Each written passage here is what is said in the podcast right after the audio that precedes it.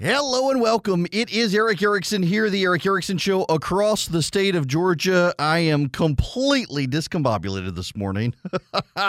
Show prep, it will be done on the fly today. Uh, I am a professional. I can do this. At the bottom of this hour, though, Lieutenant Governor Geoff Duncan is going to join me.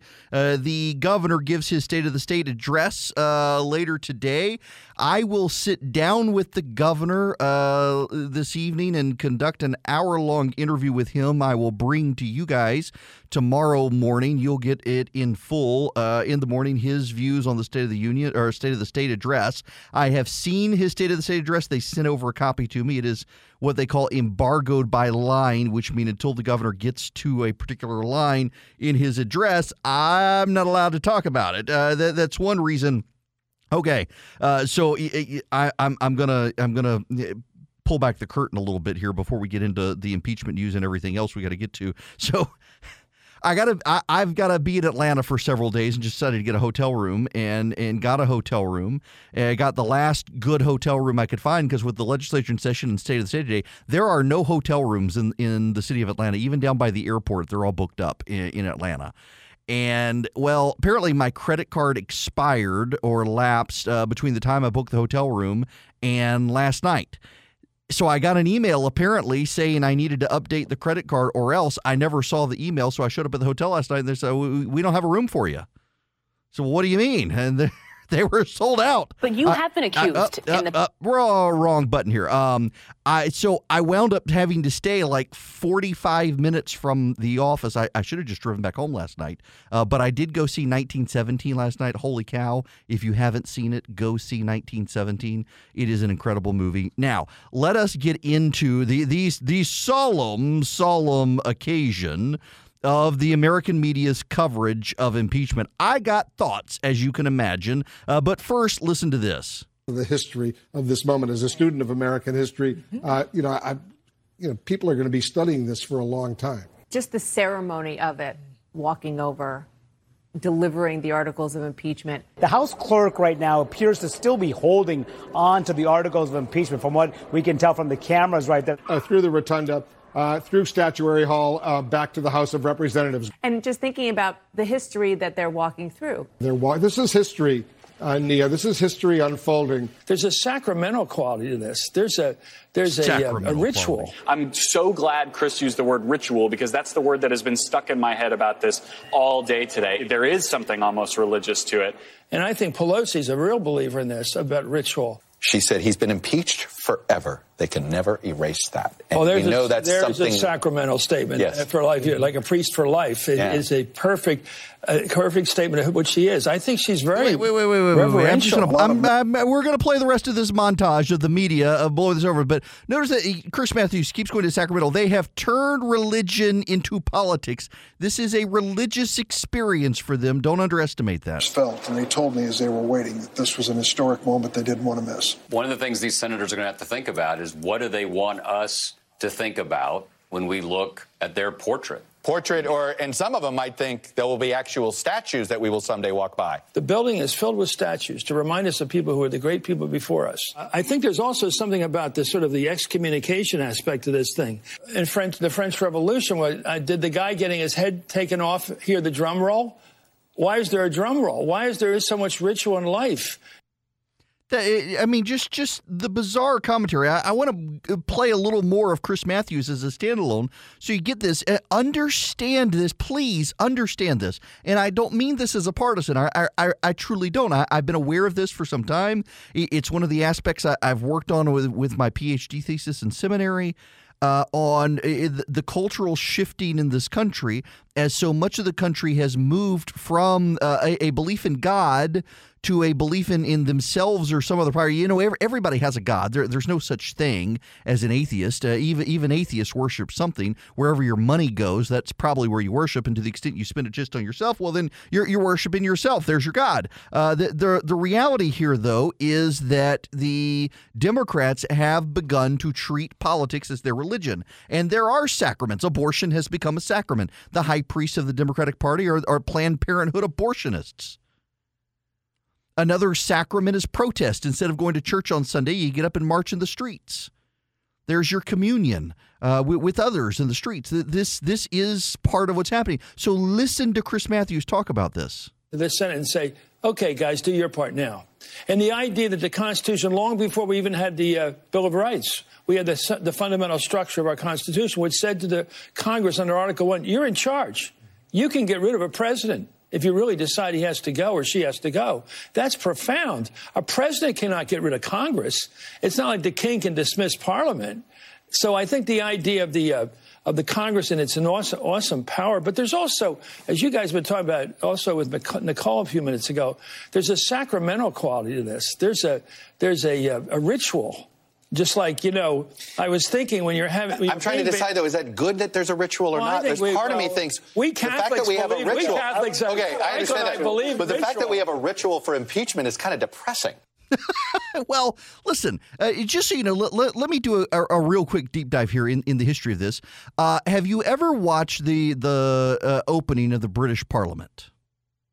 Where the Queen comes in, she she comes in her her uh, state coach, She's in white gowns with a with a diamond tiara on. She goes in and she puts on the the garments of the queen, the the royal robe, the the crown of state, the imperial state crown.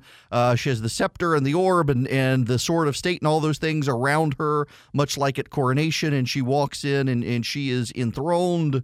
Uh, in the uh, House of Lords, and then she, what does she do? What, what what is the thing that the the queen does. She orders uh, Blackrod to take the Blackrod. He's he's a man.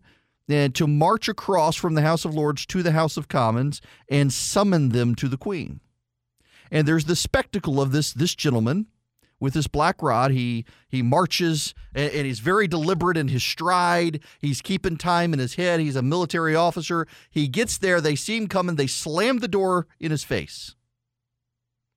They slam the door in his face, and he uses that the, the end of that black rod has has a metal tip to it, and he pounds on the door, and no one comes. He pounds a second time, and they open the door, and he comes in. He walks forward. He bows to the scepter. He bows to the speaker. He bows to the majority. He bows to the minority and he says, the, the Queen commands the House of Commons to the House of Lords for the opening of the Parliament at the Queen's command. And then he bows again and he goes out, and everybody follows him out. And he walks then and he announces, Your Majesty the Queen, your House of Commons, and the Prime Minister Believe it or not, this is actually where we get the impeachment ceremony from, in slight deviation. When there was, we get impeachment from the British Parliament. Uh, historically, impeachment was not something the founders pulled out of thin air. It was a process used in Parliament, and it was very similar. When an impeachment would occur, uh, they would be summoned to sit to vote on on the person being impeached and it was a big spectacle. And a lot of what we got from impeachment came from parliament. And the original the very first impeachment was an impeachment of one of the drafters of the constitution whose name suddenly escapes me. I'm going to have to look it up. He wound up being a uh, the first football coach in tennessee. He was a complete failure in life. And he was one of the drafters of the constitution and he had tried to create a land deal to advantage the British against both Indian and French interest in the Northwest Territories. Uh, he was impeached for it. Uh, what was the first impeachment? Was the first impeachment a crime? No, there was no crime involved. The first impeachment was an abuse of power, just an abuse of power. And the people who impeached him in the House of Representatives were drafters of the Constitution. And the people who were to try him in the Senate were drafters of the Constitution. And actually, the Senate decided they had no power to impeach a member of Congress. Uh, that impeachment only worked against the judiciary and the and the executive. And Philip, who works for me, is on delay here listening because he's a huge Tennessee football fan, and that crack was meant for him, and he just responded. in, any event, uh, so the Senate decided they could not actually impeach the guy, so they had to use the expulsion power under the Constitution, and that was established. That precedent was established uh, that they would um, they would expel members of Congress instead of impeaching them, but the judiciary and the executive would be impeached. Now, they had to come up with a process to do the impeachment. How is an impeachment done? And the processes they looked to were the processes used in Parliament in Great Britain. They were familiar with that process. They, of course, had been British subjects. And so a lot of the pomp and circumstance that we get actually came from that, the marching of the articles of impeachment over. Now for the president, they took it to they take it to the next level and for president they they did with uh, Andrew Johnson.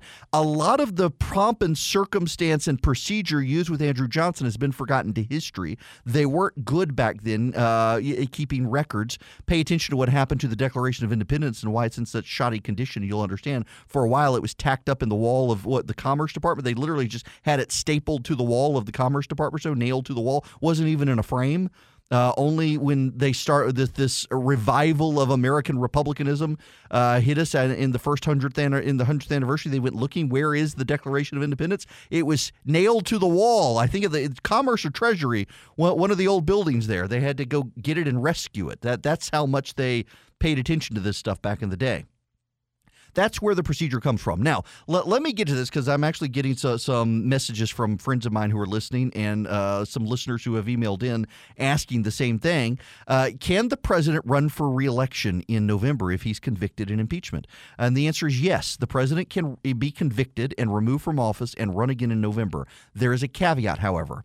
Under Article 1 of the Constitution, the Senate has the sole power to try impeachments, and upon conviction, may strip someone of their privilege of ever seeking office at the federal level again. So the Senate, if they were to convict him, you can be darn sure they would do this. They would bar the president from running for reelection uh, at the federal level. Now, they have no power at the state level, so the president could go run for governor somewhere if he wanted, but he could never run for president of the United States again. And I, I would uh, presume that no, no president has ever been convicted in an impeachment, but my guess is that, yes, in fact, uh, they would bar the president of the United States from ever running for federal office again. Uh, they don't want to make the Alcee Hastings mistake. A lot of congressmen, even a lot of Democratic congressmen, now recognize that that was a mistake with Alcee Hastings. Alcee Hastings is a member of Congress, but Alcee Hastings was originally a federal district judge who was uh, found to be taking bribes or whatnot. He was impeached. Uh, the Senate convicted him. He fought it. He was convicted in an impeachment. It was a bipartisan impeachment, but they failed to vote to bar him from seeking office. And Alcee Hastings was a, a popular populist in his district, uh, in his area, of Florida. And his voters, uh, he ran for Congress and wound up getting elected to Congress. He's the only person ever impeached to get elected to office after being impeached, other than the very first dude uh, who was expelled from the Senate instead of actually being convicted in impeachment. Uh, and he that guy had to flee to Tennessee. So Alcee Hastings is the example that Congress bitterly remembers. Even the Democrats privately regret um, not barring him for from seeking office. So they would absolutely do that, but he's not going to be convicted. Uh, he's not. And I, I want to spend some time. We've got Geoff Duncan at the bottom of the hour, Lieutenant Governor here in Georgia. I want to talk to him about state stuff. We'll flip back and forth between federal and state issues as we go along. And we've got the Lev Parnas matter as well. He's begun to give interviews. I got a lot of thoughts on Lev Parnas. Uh, the phone number, if you'd like to be a part of the program, is 877 97 Eric, 877 973 7425 877 973 7425. If you want to be part of the program, we are very welcome uh, to have your phone calls. Hello there. It is Erick Erickson here. The phone number, if you want to be a part of the program, is 877 97 Eric, E R I C K. E R I C K. I got a K. It's a C and a K. Uh, that translates into 877 973 7425 if you would like to be a part of our program, we are very happy to take your phone calls. At the bottom of this hour, uh, Lieutenant Governor Geoff Duncan is going to be joining me. And, and the next hour, Congressman Jody Hice is going to be joining me to talk about impeachment. He has obviously been very involved in that.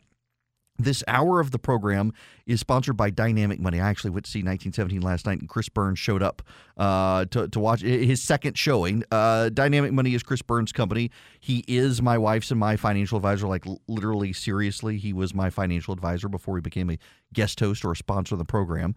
Uh, great guy, has helped us tremendously. Really, his company, you know, we, we were really thinking of using the Dave Ramsey model. We got a lot of friends who uh, have used the Dave Ramsey model, and it's great. But I, I, I'm kind of I, I do have to use credit cards, and Dave's model is very anti-credit card, and it was far more disruptive to my life than I thought it really needed to be. And and given the life that I lead, traveling a lot and whatnot, and having to have credit cards for stuff like that, and uh, you know, I, I Chris man, uh, he has helped us pay off uh, a great deal of credit card debt that I have built up since college. And then with medical bills and stuff, uh, was able to help us get our house refinanced. He doesn't work on a commission. Uh, it, it is a flat fee, consulting fee for him. Uh, and then he get, takes you through a process of teaching you a family budget so that you don't have to rely on him. You can do it all yourself. Uh, really, one of those people who he, he doesn't uh, fish for you. He teaches you to fish, and I love that. Uh, he's a he's gotten to be a good friend too. But Dynamic Money is a great company, and we couldn't do this program without them. We couldn't do it without their sponsorship.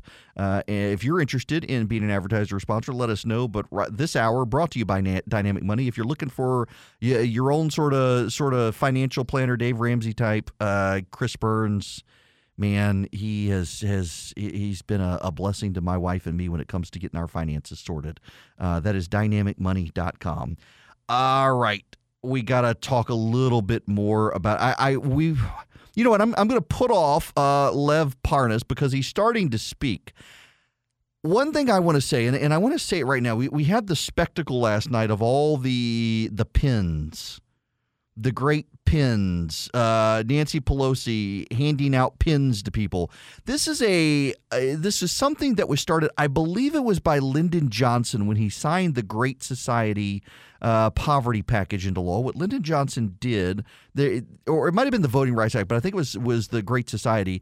He took a stack of pins, and he made each stroke of his signature uh, was one pin and then he gave those pins to the members of Congress who had done yeoman's work to get the Great Society package passed and gave them pins as souvenirs. And it began to be a bill signing tradition. Now, Pelosi has done this before herself, but she's never done it that publicly. And they actually had a pile of pins, not just the, the, the initial ones that she signed with, they had a pile of pins behind her that she used. Here's some of the CNN commentary on this.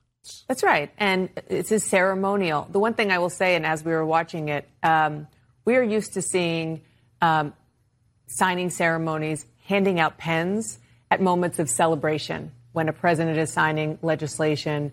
Uh, when even sometimes, a rare occasion, but it has happened, when the House sends over a landmark piece of legislation, um, it was it was unusual to see that kind of, um, of ceremony and, and making, you know, handing out the pens and smiling for a picture mm-hmm. in this kind of situation where the House Speaker has bent over backwards to say publicly and privately, this is somber, this is not a time for a celebration. Understandable, this is history, and the people who are involved want to mark the moment. Uh, but I didn't expect to see that. Yeah, yeah that, I thought that was a little jarring and certainly, I think, off message because you heard Nancy Pelosi there say, in fact, that this was a sad and tragic day. Uh, and then there she is holding up the pin and, and uh, having photographs taken with those pins. So, yeah, it, it, I think it was a little off message for someone who has tried to set a very serious tone.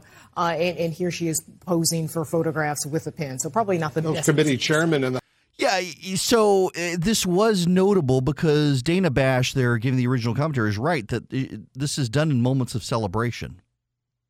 And you know, some of these pins are probably going to wind up on eBay. So, so some of these Democratic congressmen are going to fundraise, auction them off, raise money, do some such.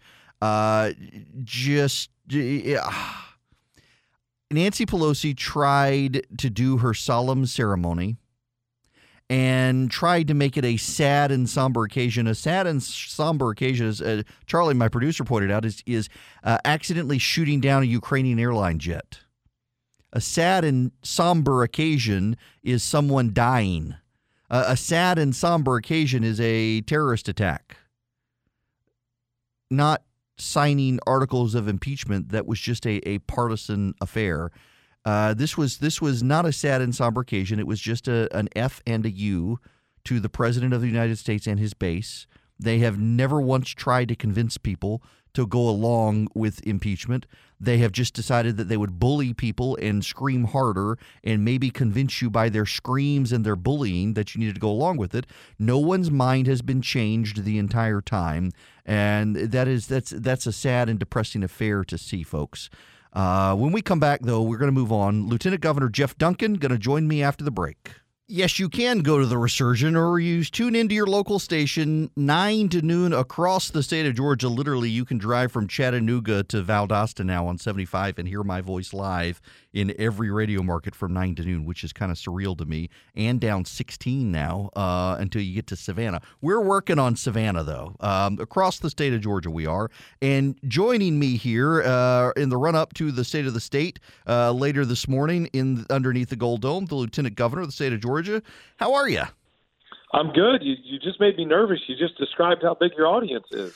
well, and we continue to grow. It, it really is surreal, though. oh, that's great. Congrats on the success. Thank you very much. So now let's let's talk about the legislature, and, and I want to just ambush you wild card here out of the gate. Uh, I know last year, and we've talked about this before. Education is a something near and dear to your heart, and giving people the the freedom to decide how they educate their kids and where they do. And I know this is going to be an issue this year, and, and I know some of the usual folks are already uh, pushing against it, and, and I just wanted to get your your sense of how things are shaping up. Yeah, so in, in my mind, I think the greatest gift the state of Georgia can give a child is a quality K through 12 education, and uh, you know, my wife and I are very fortunate. We live in Forsyth County, and we've got three kids in the public school system up there, and they do an amazing job of educating and preparing our kids for a 21st century global economy in the two and a half years I spent traveling around the state, not every community is as fortunate as Forsyth County is. I think it's an opportunity that uh, we want to make sure that these kids are getting the education they need to prepare them for the future, uh, and we also, in certain cir- circumstances, need to need to be able to empower the parents to help make those decisions. Uh, you know, be able to put their kids in, in opportunities for success. Uh, I think we'll continue to see some some motion towards that happening, and and like I said, I come at this from an interesting angle uh, because my kids are in public schools. I'm a product of the public schools. My wife's a product of the public schools. Um, and so we want to look for opportunities to just empower this student centered educational process as we go forward in every community. Well, listen, I, I, I can't I, I can't encourage you enough on, on this fight because you you know some of our counties around here and Forsyth now I, I guess is listed as the wealthiest county in the state. It's got excellent schools. I've got a bunch of friends who live there. I've Got a bunch of friends who have moved to Forsyth. The the explosion of there just as an aside, the explosion into Forsyth and Cherokee County in the state has been incredible over the last number of years, and of course that also means that there's infrastructure issues that have to be dealt with. What what are you really overall your agenda? Agenda for this session? What are you really focusing on beyond education? Yeah, three three big areas of focus for me. One is we had a lot of good ground we gained last year around healthcare. Uh, you know, look, healthcare is a big deal because you know the feds have essentially punted on the issue, and and what we're seeing is states now being empowered to take more and more of an active role in reforming the way healthcare is delivered. The governor uh, and did, did a great job, uh, and his team on the 1115 and 1332 waivers, which last year uh, we put together in the General Assembly, but allowed us to to really kind of reform the way we deliver. Uh, we made great, great great strides in telehealth and, and modernizing that and and uh, transparency across the, the, the hospital systems. Uh, this year, we're going to spend a lot of time around price transparency and the right to shop. Uh, I don't think there's an industry out there that operates like the healthcare industry does, and that you know I spoke to a bunch of bankers last night, and I said, what if you could give a loan and you didn't have to tell anybody what the interest rate was until three weeks after they signed the document, right? And, and and and I looked out the room and I, I said, half of you have this shock look on your face, and half of you have this, you know, you know, jealous look on your face. Um, but that's the way healthcare operates. We don't know how much it costs until it shows up in our mailbox. Right. And so we think there's an opportunity to do two things: to blend quality and price, and empower the patient or the customer to be able to make that decision. Uh, we think t- technology now is ready to, to embrace that data and be able to, to put that in front of the, uh, the consumer's hands.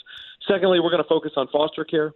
Uh, you know, look, uh, the state of Georgia is the parent when, in, in a foster care system, and uh, I think we can do a better job of taking care of kids in foster care. We're going to explore ways to, to deliver health care and mental health services better for not just a, not just a foster kid, but the families that support those foster kids. Uh, we want it to be easier for them to get them to the pediatrician or to a specialist or to a therapist to walk them through some of the most difficult days of their life. And then secondly, think about this: 18 year old foster kid essentially ages out of the system. So the day you turn 18, you age out of the system, and it's it's here you go, you're ready for life, or at least you need to be ready for life. 700 kids a year get that message when they turn 18. The stats are alarming. 97% of those kids end up in chronic poverty. 71% of those of, of the girls end up pregnant within the first year, and only 11% have a high school diploma or GED equivalent. We can do better. We will do better. And I want Georgia not just to say we're the number one state to do business in. I want them. I want foster kids to say it's the number one state to be a foster kid in. Wow. And last, and, and, and last, I, we want to be the technology capital of the East Coast. We're going to push hard. Uh, we just put together a task force yesterday, headed by Johnny Isakson, Bud Peterson, Paul Judge, Paul Bowers. These are this is a working group that's going to advise me on ways to attract investment from around the world, to keep and incubate big ideas here, to invite the best and brightest from around the world to, to bring their big ideas and develop them. Um, we think there's a great opportunity for Georgia, all of Georgia, not just not just Atlanta, but all of Georgia to become the technology capital of the East Coast. Well, uh, look, first, I, I really am blown away by your passion on foster care, and, and um, thank you for that because it, it's an issue near and dear to mine and my wife's heart as well and I, I don't understand. I don't know that most people actually understand unless they're in a church that has an active foster care ministry. Don't really understand how big an issue it is. It, it's it's kind of abstract to them. So thank you. Uh, and on the technology issue, you mentioned all of Georgia, and so much of the conversations, it seems like in the media, because the media is so Atlanta driven, really do focus on I 20 and north. And I know we've talked about in the past, there's a lot of land south of I 20 ripe for development, but there, there are infrastructure issues and transportation issues and education issues that affect all that. But at some point, it just seems like uh, north of I 20, we're going to run out of land to, to build development centers. Yeah, look, the technology capital of the East Coast mentality is, you know, technology knows no boundaries. Every single business is a technology company. You know, if I go to South Georgia, you've got ag tech coming alive and investments being made and looking for strategy around how you can harvest and plan and cultivate and, and, and market and, and, and become more efficient. You, I was with the Port Authority yesterday, and they're talking about logistics tech from around the world coming here, looking for ways to more efficiently manage, you know, all of the container freight that's coming in and out. Uh, Augusta's really gotten good on the cyber tech uh, front. Um, Health IT is really developing itself around Midtown. FinTech is really building a name for itself globally on the North Atlanta side. So for me, technology knows no boundaries, and it could be the greatest lifeline to rural Georgia. Uh, we got to make sure we keep making great strides on delivering high high speed internet, broadband deeper into the state, so that there's no communities left behind. Um, but here, here's what I know: we got to build an ecosystem of talent you know, we, we, we every company is built on the backs of talented individuals, and so we want to make sure that the best and brightest stay here. Right, the kids that are coming through the K through 12 system and the higher ed system, and they have a workforce development program. We want to make sure that the best and brightest around the world think it's a logical step to come to Georgia to kick off their career or to to grow their career. Um, and we want those big dollar investors from around the world that, that are so important in the ecosystem of venture capital and private equity to say, you know what, gosh, they they got a lot going on in Georgia, right? And they're willing to make that investment in Tifton. They're willing to make that investment in Savannah. They're willing to make that investment in Ringgold. They're willing to make that investment in Buckhead. That's what we need to do. And, and if we do this right, and we look up in ten or twenty years, I think we're gonna we're gonna absolutely. I think the world and history in general is going to point back to this period of time to be as important as the invention of the wheel. The way we've we've streamlined commerce, the way we've captured a global attention uh, this is a big deal, and we want to make sure that the universe is watching Georgia. Well, listen, if if we can pull that off as a state, I, I think that's fantastic. I'm, I'm sitting here privately chuckling. I, I had to actually go give a speech recently in Buckhead, Georgia, and was expecting something a little more like Buckhead in Atlanta, and there were way more cows out in Buckhead, Georgia. So just yeah, if, I, if we I get some. I think their phrase is "It's the real Buckhead" yes. or something like that. yeah, I, I, didn't know it actually existed until I gave a speech out there. Now, I, I want to, for those of you just tuning in, I'm talking to Lieutenant Governor Geoff Duncan. Uh, the state of the state comes up in a little while, and I, can you just give the listeners? I, I know people who are curious about this. Just the sense of what is your day like when the legislature's in session? Yeah, so uh, you know, I, being lieutenant governor carries uh, carries no weight at my house. I've got three three kids going to school, so it's, it's so. normally an early early rise, and we're packing lunches and getting kids to the bus stop, and and then uh, jump in with the troopers and drive down to the Capitol early. uh, and make a bunch of calls and come in and have meetings with senators and constituents and uh, come up to the session. And uh, you know, presiding officer up there. And every day's a different day. Some are easier than others. Um, and then a bunch of speeches trying to tell tell people about what we think uh, the direction of Georgia needs to head. Uh, it, it's quite honestly, I've had this job now for 12 months. I, I feel like I told a crowd yesterday, I feel like a seasoned veteran with 12 months under my belt. um, but uh, th- this period of time during the year while we're in session is is the part I enjoy the most. I'm a I'm a recovering athlete. Uh, I got to spend a bunch of years playing professional baseball, mostly or in, in college and then the minor leagues. And um, this is game day. I get to show up every day. This is game day. You got to be ready. You got to be prepared. You know, our team is a policy over politics, you know, office. And, uh, you know, we, we want to be intellectually honest with every conversation we have, which means you need to be prepared for.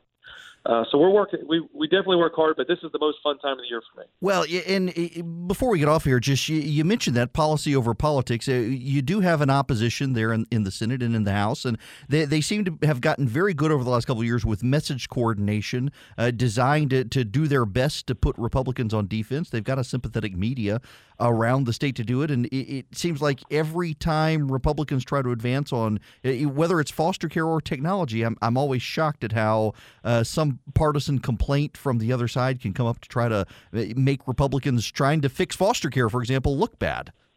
Yeah, look, our team is committed, like I said a minute ago, to be intellectually honest in every conversation. And to do that, you've got to be armed with data, facts, and figures, and really come at this from from a concrete perspective, right? It's just understanding what you're what you can be rooted in on your positions. And so that's really how we disarm folks that are that are against us for political reasons is we just continue to remind them of the facts. When I walk into a room and I talk about 97% of, of kids that age out of foster care end up in chronic poverty, 71% of the girls are pregnant within year one, and only 11% have a GED or a high school diploma, I dare you to interject politics to try to beat those statistics. I dare you. Mm-hmm. That's a fair point. Lieutenant Governor Geoff Duncan, listen, I, I, know you've got a busy day ahead of you. I'll be down there later this afternoon. I'm, I'm hoping that nobody from the House Representative sees me come in. I, I, may come over to the Senate and say hi, but listen, thank you very much for stopping by. I, I appreciate this very much, and, and best of luck to you guys as this session fires up. I know the budget and everything else is going to give you all some headaches down there. Never a dull moment. Absolutely. Lieutenant Governor Geoff Duncan uh, joining me from the state capitol. Uh, the State of the State address will be brought to us uh, later. I may carry some of that live here on the program. Uh, Brian Kemp, I think he's supposed to give it at 11 o'clock.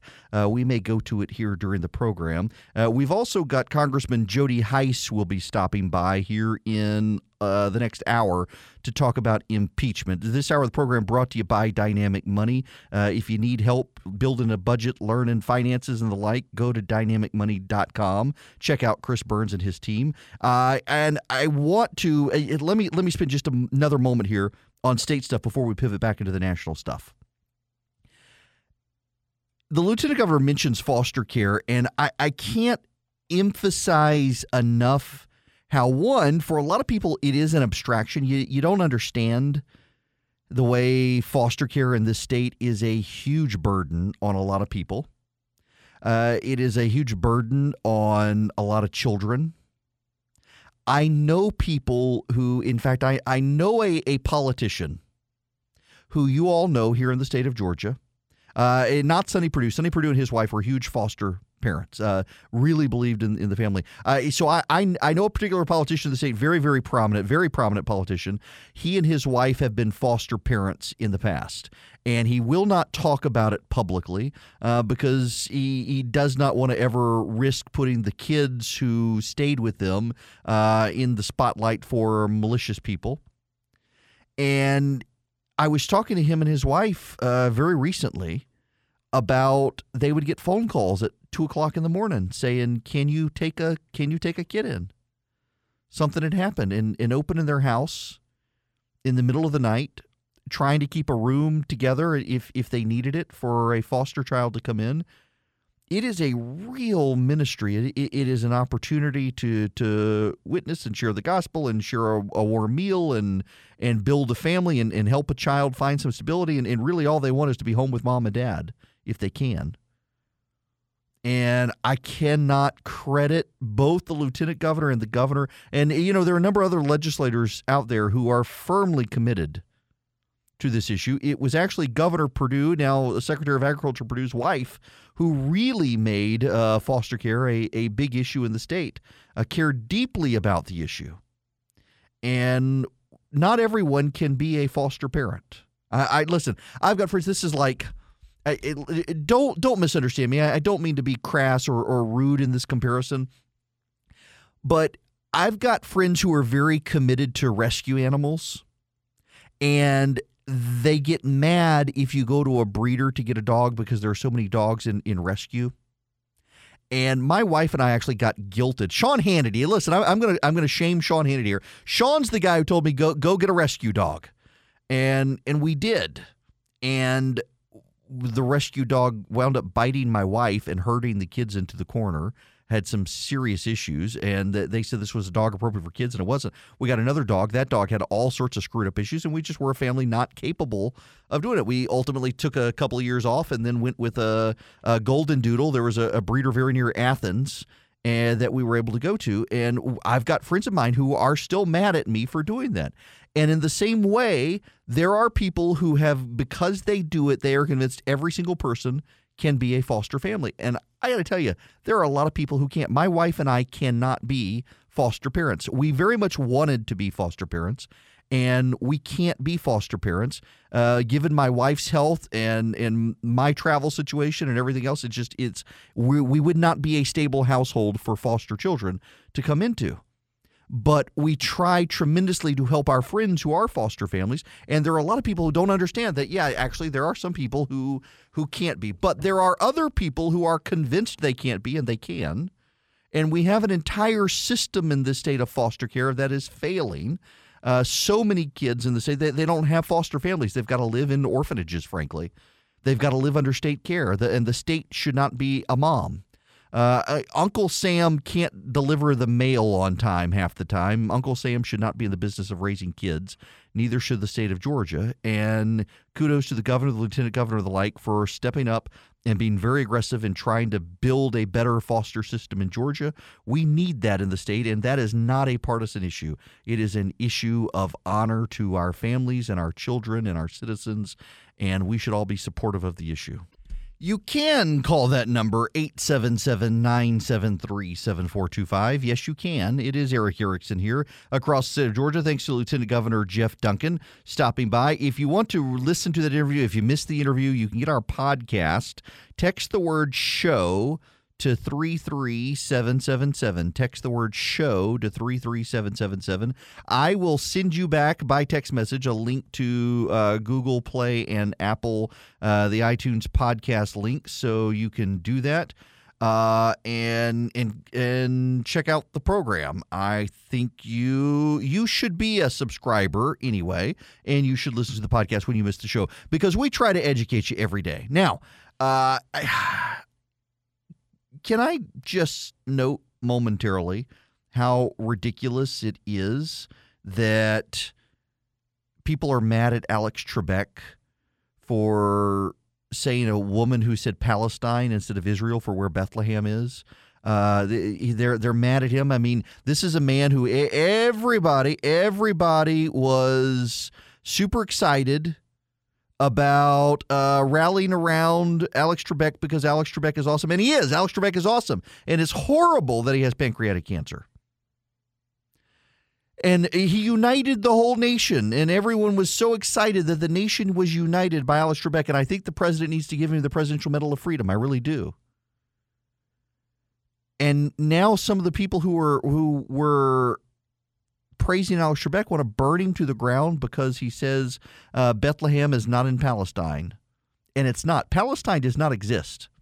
Palestine is not a real place. It is not recognized by the United Nations. It is not recognized by the United States of America. It is not a it is not a place. The State Department lists Palestinian territory like Bethlehem as disputed territory, not not Palestinian territory. But it's in Israel. And that is a fact. If you want to go there, you land in Israel. You, you deal with Israeli authorities. There are some Palestinian authorities in Bethlehem as well, but it is in Israel.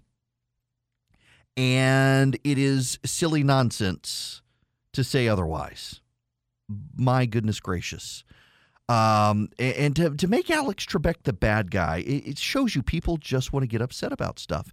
There are convictional beliefs out there uh, that people hold by faith, and it messes everything up. It's it's a shame to see. Now, when we come back, we will take your phone calls 877 973 7425.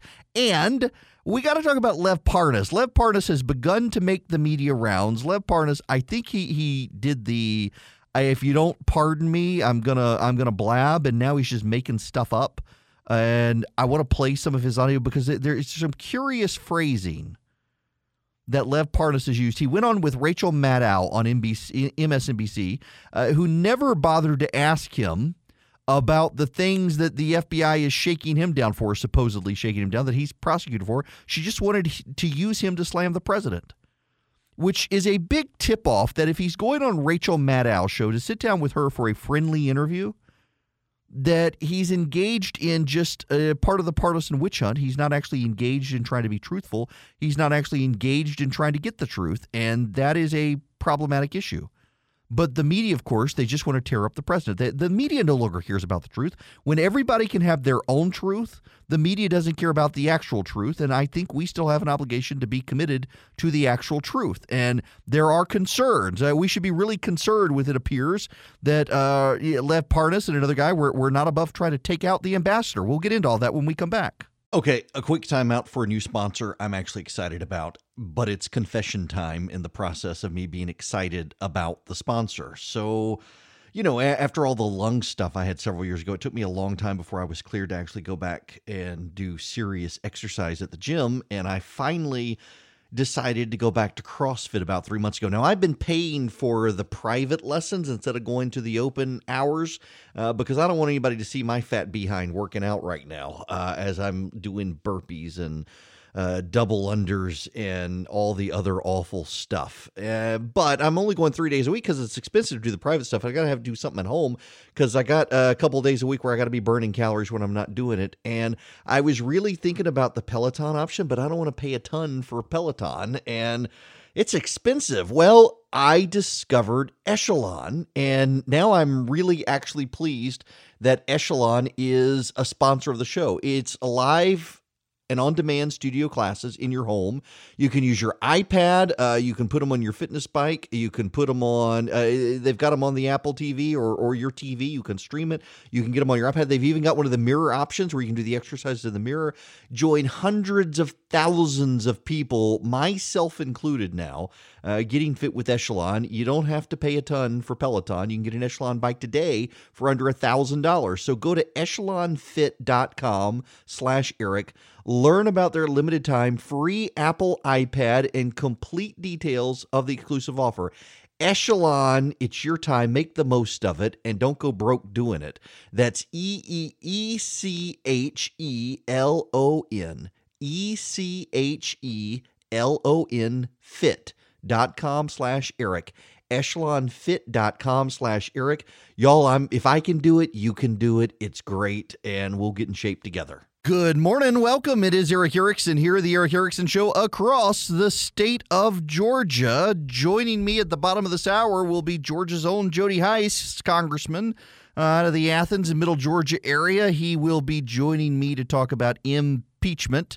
Uh, in Washington. We will spend some time with impeachment, the elections, and the rest uh, as well. Governor Brian Kemp will be addressing the state here uh, in the next hour or so with the State of the State address. Uh, if if he starts, I, I, can't remember if it's at 11 or 12. Uh, if it's at 11, I'll try to bring some of it to you so we can listen to it together. I'll be uh, he'll be with me for an hour in the morning here on the program. Uh, the phone number, if you want to be a part of the program, is 877 97 Eric. 877 973 7425. I want to, for our listeners listening on WMAC in Middle Georgia, this one's actually kind of important and and worth it. It actually affects uh, some of you on some of the other affiliates as well. But I just I want to make sure that I'm I'm covering the situation. Uh, if you are in um, if you're in Middle and South Georgia in particular, uh, whether you're listening on our stations down in in uh, Middle or South Georgia. You've got flash flood warnings that the National Weather Service has now issued for uh, basically every county in middle Georgia and, headed down into South Georgia as well. Uh, the Ocmulgee River, the Altamaha, uh, the Oconee, uh, they are all expected to uh, get to flood stage. So if you're, I mean, if you're south of I 20, uh, just be mindful of the fact that uh, the the tributaries as well are expected to be flooding, and the National Weather Service is saying this is going to last at least uh, until the, the 18th. If you're on the western side, if you're to the west of I 75, if you're to the east of I 75 and south of I 20, you're going to go through the 20th uh, with rivers rising, uh, given all the rain uh, that we have experienced throughout the state of Georgia. It's all trickling down from our North Georgia affiliates to our South Georgia affiliates, raising their river levels. Now, uh, with that being said, I want to play you the audio of Lev Parnas. Lev Parnas uh, has been meeting.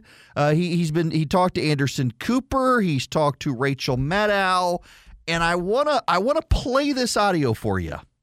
Lev Parnas, as, as you know, it appears that I mean, if, if, you read the text messages, it sounds like he and, and this other guy were, were thinking of offing the Ukrainian ambassador the American ambassador to Ukraine. I mean, they, they, were stalking the woman to the point they knew when she had turned off her computer and her cell phone and stuff.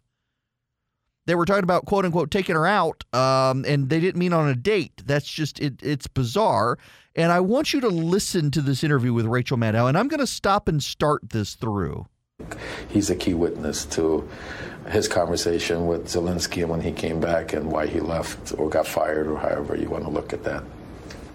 Let me make sure I understand what you're saying. When Vice President Pence went over there on September 1st, again in President Trump's stead, you believe, or you have reason to believe, that Vice President Pence was tasked at that meeting with getting President Zelensky to announce investigations of Joe Biden specifically. Yes.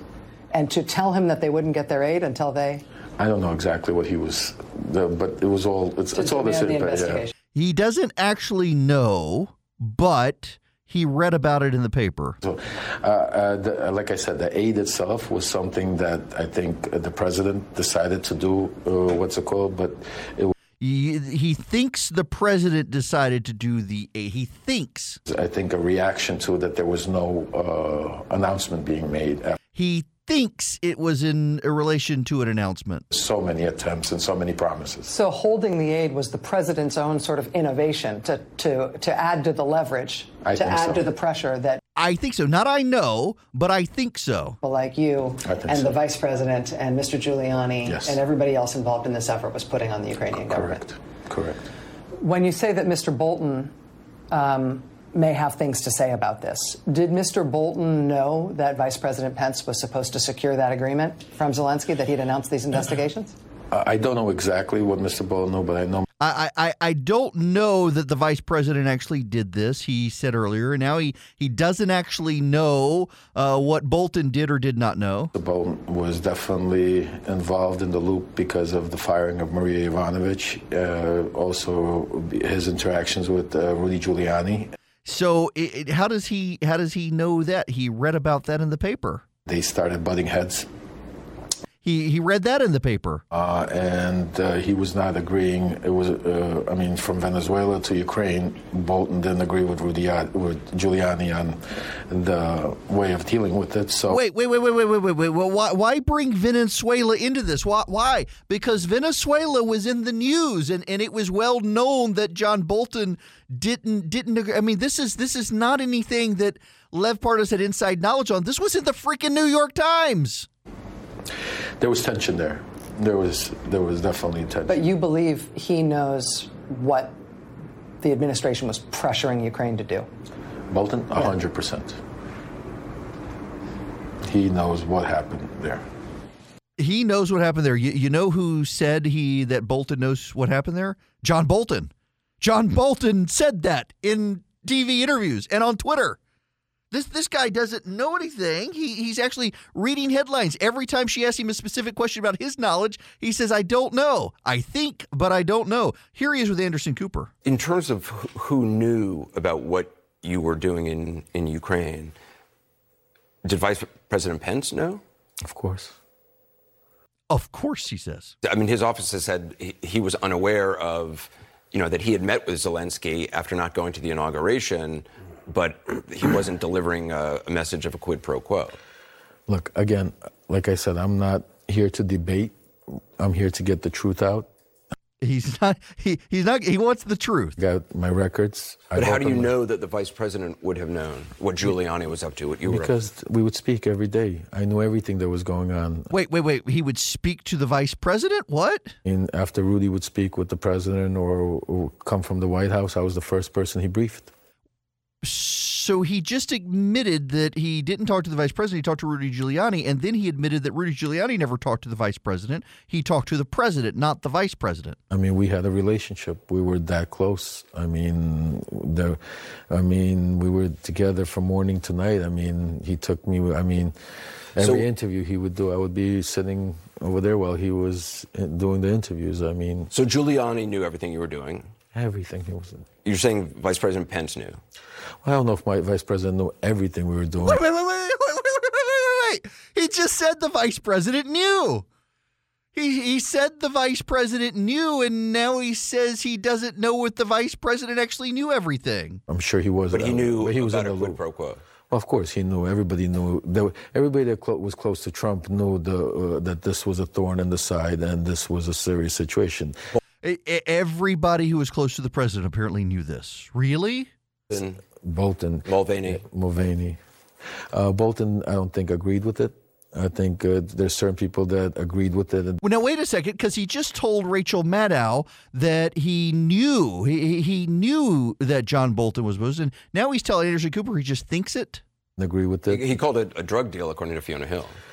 I think Bolton is a very important witness because I think between me and Bolton, we could fit in all the dots. I think uh, because I was on the ground there and he was over here. I mean, And you'd be willing to testify. I would be very willing to testify. Wait a second, but he he just he he doesn't know anything. He just says he thinks. He he thinks. He said he knew the vice president knew something, and then he admitted that he actually didn't know if the vice president knew that. Yeah, I mean, I, I, when when the FBI came to my house uh, uh, to raid, it, my wife felt embarrassed because they said I had a shrine to him. I mean, I had pictures all over. I mean, I, I idolized him. I mean, I thought he was the savior. You you Uh oh, wait, wait, wait, wait, wait, wait. this guy, this is like liberal fan fiction. I had a shrine to the president. I believed in the president as the as the savior of humanity, and I repent. I repent. Father, forgive me. I I did not know what I was doing. I have sinned against you, Lord. Forgive me, media. Make me a celebrity against the president. This is like Anthony Scaramucci, but worse. did you think you were friends?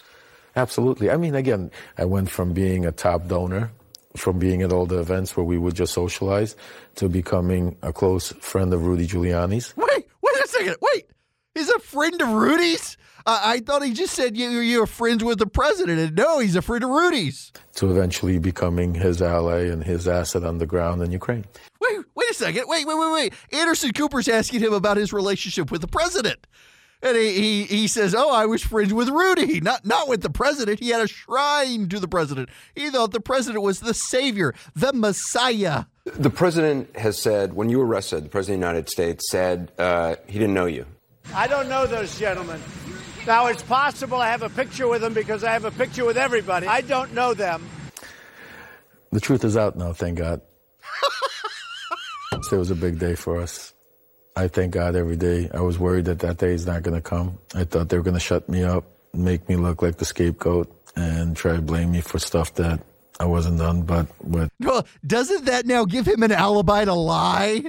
I was afraid they were going to make me the scapegoat. So now I'm coming to you and giving you the sob story that you all want to hear. This is a perfectly designed story for everybody on the left. God's help and a great legal team that I have besides me. Wait, wait, wait, wait. God's help or Trump's help? You, you've got the shrine to Trump, not to Jesus, buddy. We were able to get the information out, and now it's out there. So I welcome him to say that even more. Every time he says that, I'll show him another picture. He's lying. He's lying. Wait, wait, wait, wait. Wait, wait, hang on. You you've got more pictures of the president, the man who Anderson Cooper asked you we were friends, and you immediately went to, oh, I was friends with Rudy Giuliani. Y'all, y'all. Seriously? I'm sorry. I listen. I, I, my BS detector isn't the greatest, but it's all the sensors are firing on this. He he knew the vice president knew it was a quid pro quo, and then he doesn't really know what the vice president knows, just what Rudy Giuliani told him. But Rudy Giuliani didn't talk to the vice president; he talked to the president and people. Notice he said people in the White House. He didn't say he talked to the vice president. People in the White House. This wow, wow, seriously. This this is what we've got. Seriously, hey hey, over to you, Adam Schiff. You know, Lev Parnas, uh, the associate of Rudy Giuliani, uh, he's about to speak publicly on television. His lawyer says uh, he's been making his case uh, with a flash uh, social media campaign uh, that's been ongoing. The lawyer has been doing it. do you believe Lev Parnas is a reliable witness? Well, I don't want to make any judgments uh, about his credibility or others uh, until we have the opportunity uh, to uh, flesh that out. But I will say this the documents that he has been willing to provide uh, have been very informative and very important. So we appreciate that cooperation. We think it is shedding important new light on the president's scheme and when it got started and Rudy Giuliani's role and the role of others. Uh, we're seeing how just deeply troubling that is including, as you say, indications that the ambassador, uh, who was the subject of this vicious smear campaign, was being surveilled. Um, it may shed light, for example, on a call that she had with a high State Department official back in Washington who said, You need to be out on the next plane. We're concerned about your security. She didn't understand what that was about. These new documents may shed light on just how well founded those concerns were.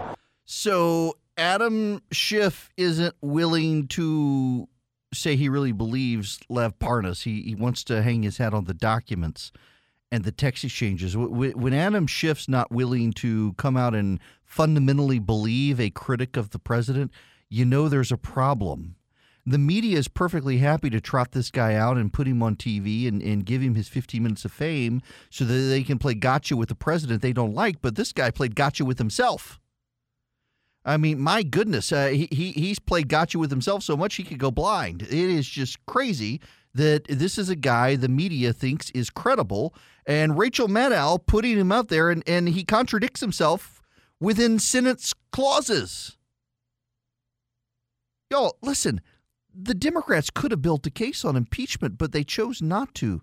They chose to rush it and rush everything over to the Senate, and now they want the Senate to do their job, and that's not going to happen. But to come out on the media with this guy, that's just crazy. I, am uh, a a friend in the vice president's office is listening to maybe I shouldn't say that listening to the program and just sent a note of thanks about how ridiculous the Lev Parnas issue is that he would go on TV and say that the vice president knew about the quid pro quo and then immediately contradict himself and say he didn't actually know that.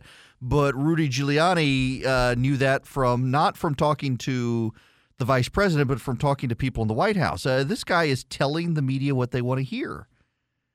When you listen to the Rachel Maddow interview, the only things he's certain about are the things that have actually made it into the news.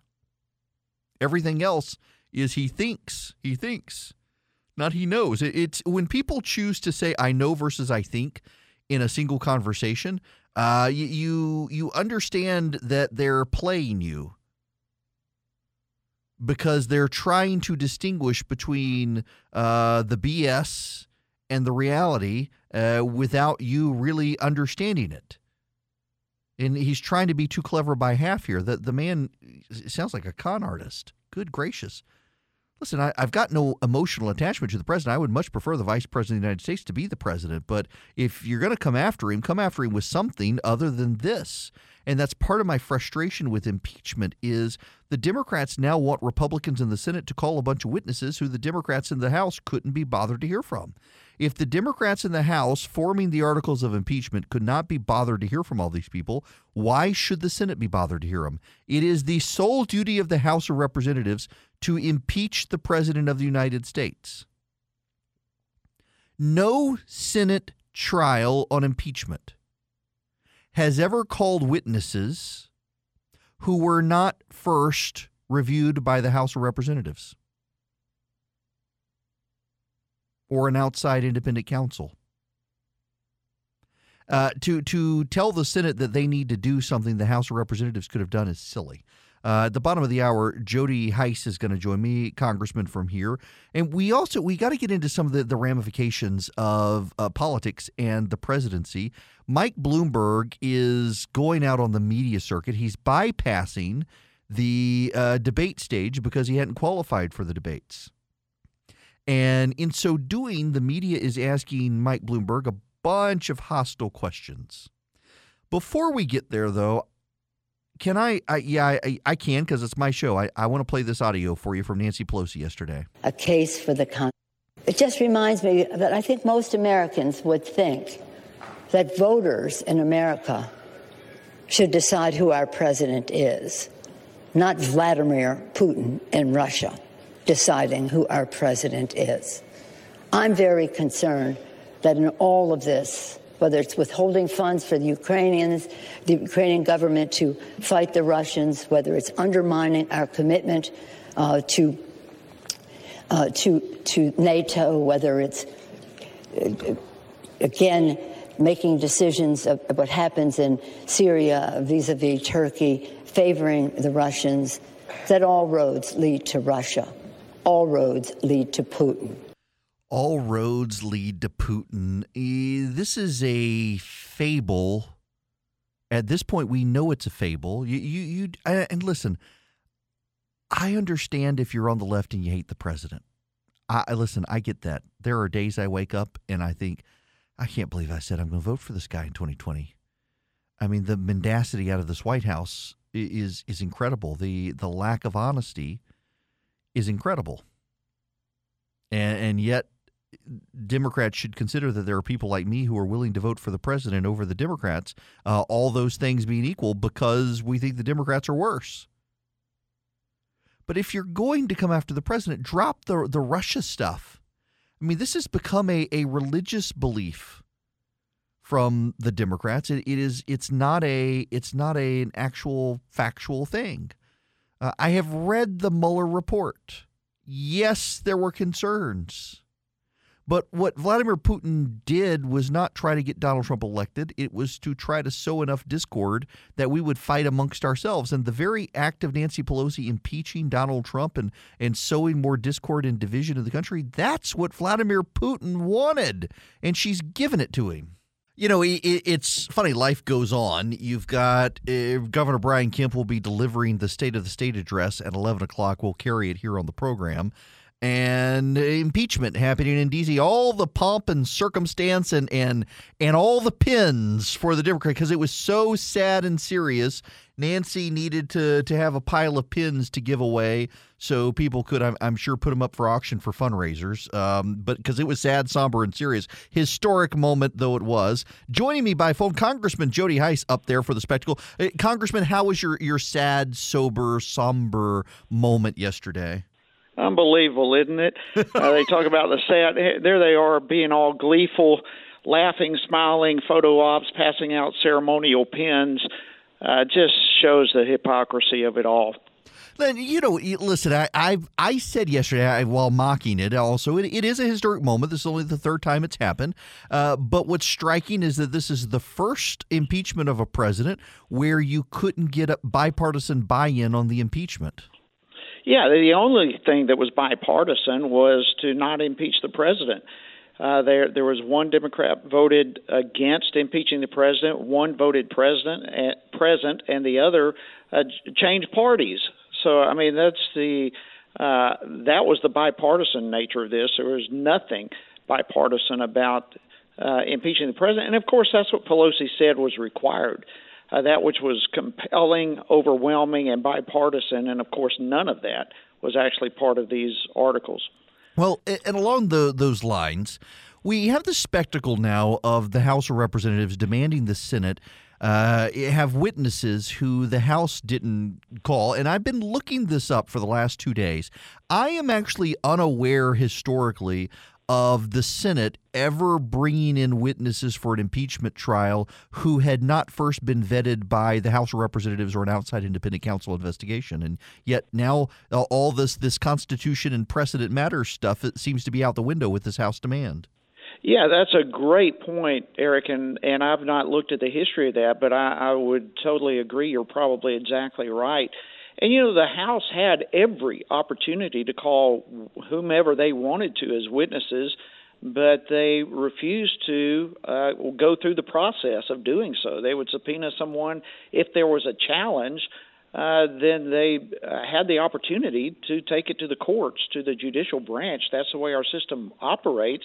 But they said we don't have time to wait for that. It's imperative that we get rid of this president right now and the the the Democrats, frankly, are trying to get the Senate to redo the work that they refuse to do themselves, and McConnell is having none of it. And I'm proud of him for taking that position. Well, it also sounds very much like uh, this is going to be a, a, a, circular affair. The the House is just going to impeach him again if, if they don't get their way with the Senate. I mean, oh, yeah, they, they seem to be doing They're that. already saying that if this doesn't work, they'll impeach him again. And Pelosi has come out that they will find a way to get rid of this president. And of course, they were talking impeachment the day he was elected. And interesting, I think, Erick, a lot of people fail to remember this, or maybe it just bypassed it altogether. But before the phone call that the president had with uh, the Ukrainian president Zelensky, there had already been three votes to impeach the president prior to the phone call. Right. Uh, and so, you know, this has been an ongoing uh, issue from the very beginning. They said they were going to impeach him, but we had votes about impeachment before the phone call ever took place, and now they're doing it again. And they say if this fails, they'll come up with something else. Congressman, and if you're just joining me, I'm talking to Congressman Jody Hice from here in Georgia. Congressman, the Nancy Pelosi went to the floor of the House yesterday and said the reason they're doing this in part is because all roads lead to Putin. And this is widely now discredited given the Mueller report. I, I'm just continuously amazed by the Democrats hanging on to this. Yeah, I am too, because you go back and you look at how all this started with the whistleblower and the false uh, Christopher Steele, the dossier, the uh, FISA warrants, the whole thing. I mean, this started with the DNC paying for it. Hillary Clinton involved in paying for this false dossier to be written in the first place. And of course, that was used for the FISA report to start spying on the Trump campaign and of course one thing leading to another. It is my hope that if the Democrats are going to try to push for uh, uh, witnesses to be brought forth in the Senate, that the Senate will do the work that they ought to do for the American people and for the sake of justice and start calling some of those people. We need to hear from the whistleblower. We need to hear from Adam Schiff who said that he never spoke with the whistleblower.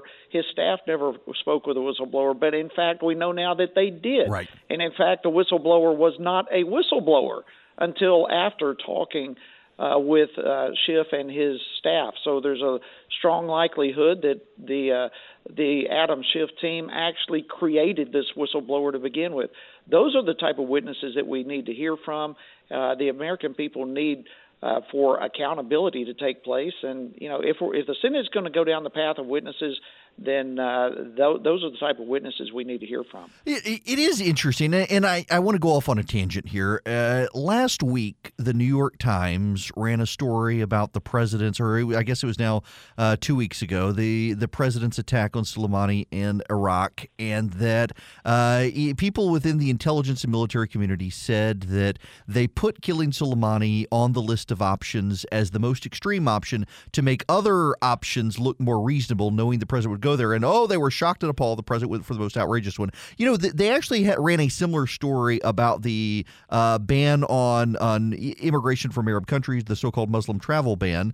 That that was an option put in to make it seem really extreme, and knowing the president would go reasonable, and then surprise he didn't. But I, I'm reading this story from the New York Times, which now directly contradicts stories from other media outlets, and all I can help think is you know, that supposed whistleblower, he's still in the intelligence community, and we know the media has been talking to him for a while. And I, I mean, is there, do you get the sense that there actually are people uh, within the bureaucracy who just so hate the president they're willing to be useful sources for the media against him?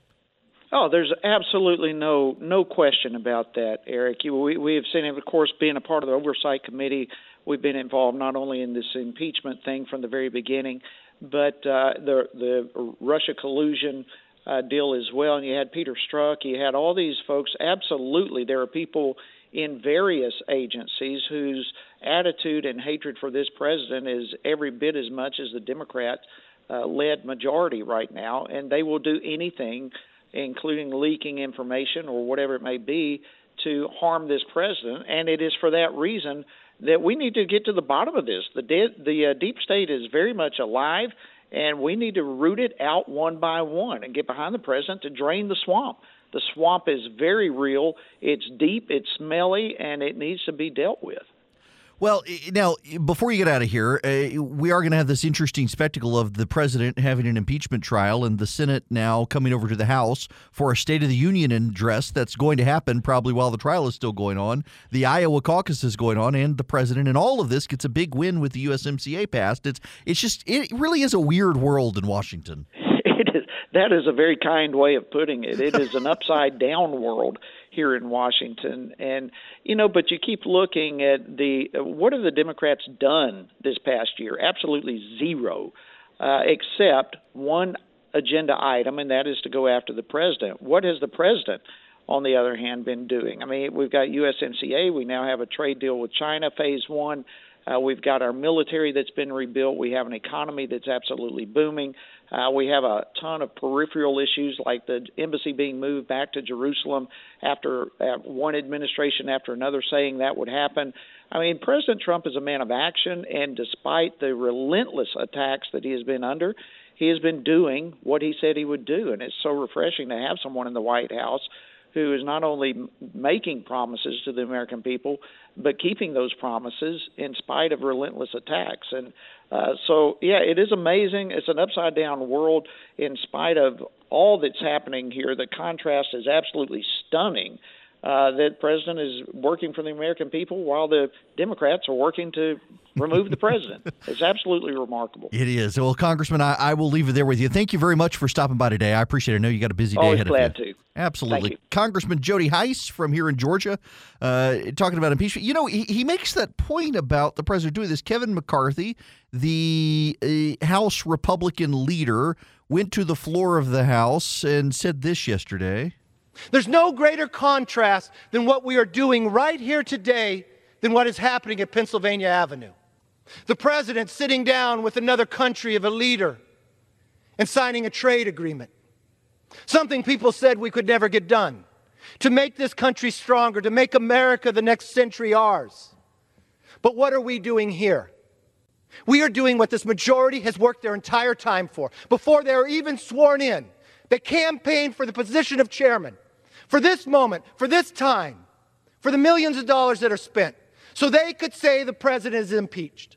That's a lofty history. Those are lofty goals that you now have authored more subpoenas than you created laws. But thank God we got a president in the White House that does not sit back. Yes, he got the United States, Mexico, Canada trade agreement, our top two traders. He's sitting with a trade agreement with China today. But think about how much stronger his hand would have been had that agreement taken place earlier when he got it. No, it was held. Why? Because we were impeaching. That's an amazing agenda, but you promised people you would do it. This is not a moment this body should be proud of. If, as Speaker Pelosi likes to say, impeachment is a national civics lesson, let's use this blunder as a teachable moment. As a teachable moment, he said. I, I, I don't think anyone's going to learn anything from it other than let's do another impeachment. Next president, if it's a Democrat and the Republicans are are are there, you know, if Hillary Clinton were president, she'd have been impeached by now too. It, it is becoming a partisan weapon. Let's just acknowledge it. And for those of you who say that, well, she would have deserved it, well, the Democrats would be making the arguments Republicans are making right now. Uh, so it is two sides of the same coin here, if we're intellectually honest about it. And I still don't see, a, you know, for all my criticisms of this president, for all the things about him I, I don't particularly care for, I'm voting for the guy in 2020. The Democratic candidates are too far left. the party has gone left. They they are hostage to progressivism. And if I mean they're, creating for conservatives for, for a lot of people, not just not just hardcore Trump supporters, they're creating this existential crisis of, of they're going to ruin the economy, they're going to uh, shut down faith based education institutions, they're going to punish Christians. I mean, they're very open about these things. Yeah, you, you say they're not going to punish Christians. You you deny that, but uh, they want to take away your tax exempt status if you don't support their social agenda.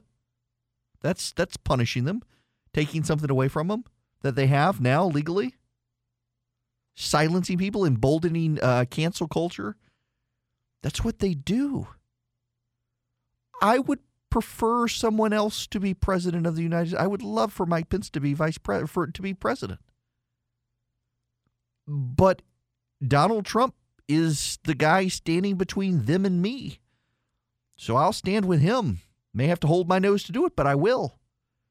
And for them to, to trot out an impeachment of the President of the United States without even doing the due diligence that that situation should uh, require is stunning to me.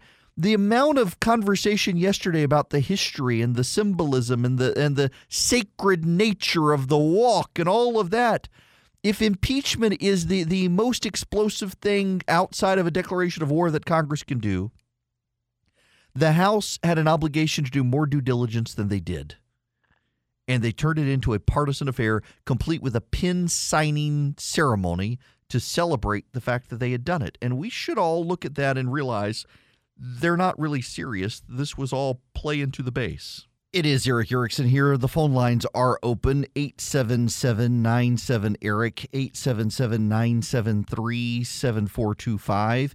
If you're south of I 20, this actually is an issue for south of I 20, not north of I 20.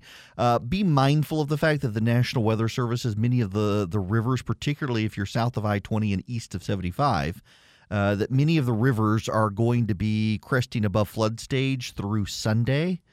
Uh, if you're in, in Macon, for example, the Ocmulgee is expected to get up there. If you're down in uh, Waycross, down in, in South Georgia, in, near the Altamaha, it too is expected to flood. Uh, those of you in Milledgeville and the like, Lake Oconee, or Lake Oconee, um, the Oconee River is also expected to get above flood stage. The Flint, uh, if you're headed down towards Albany and the like, uh, it will, it's going to rise, but it's not going to be as significant as the Ocmulgee, the Oconee, the Altamaha, and, and the tributaries there too. So uh, if you're in Middle and South Georgia, just be mindful of that. The rivers are starting to rise pretty significantly from all the rain in North and Middle Georgia. Man, I was in a hotel room uh, north of Atlanta last night. Did not intend to be so far north of Atlanta. Got, hotel reservation got screwed up. And it started raining in the middle of the night. I thought I was dreaming at first and woke up about three o'clock in the morning and just the rain slapping the window uh, woke me up. And then got up this morning and everything was my, my car parked in the parking lot of the hotel covered in pine straw from being near a pine tree. At least the pine tree didn't come down on top of it the wind and whatnot uh, was so strong. Uh, the weather around here. I'm ready for winter to come back. Talk about fickle winter out there right now. Uh, just bizarre, but it's supposed to start getting cold again across the state. It, well, I shouldn't say it's going to be cold. It's going to be chilly. There's a difference between cold and chilly, isn't there? Uh, right now, it's in the 50s or 60s across the state. Now, I when we come back, the governor is going to be giving his state of the state address. I'm going to spend an hour here with the governor tomorrow. Uh, we have the lieutenant governor this morning. They are in agenda setting mode for the state legislature to play off of something that Geoff Duncan said earlier. Both he and the governor very much want to reform foster care in the state. They see it as a problem uh, kids who go into foster care in the state of Georgia. You know, I'm going to let me pull Georgia out of this. Kids in foster care nationwide, if they're not put with stable families, the propensity to wind up as victims of abuse is staggering. The propensity to not graduate from high school is staggering. Uh, all these kids want to do is they want to be put back together with their families, and sometimes their parents are incapable of raising them, and that's that's a problem.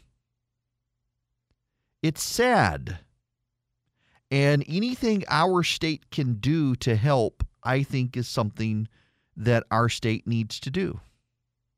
And so I commend them for doing that. I I suspect, well, okay, so I've I've seen the state of the state address. It's embargoed until he releases the line, but they did give enough of a preview of it that I don't feel like I'm breaking the embargo to say, yeah, foster care is something the governor cares deeply about. We're going to hear about that.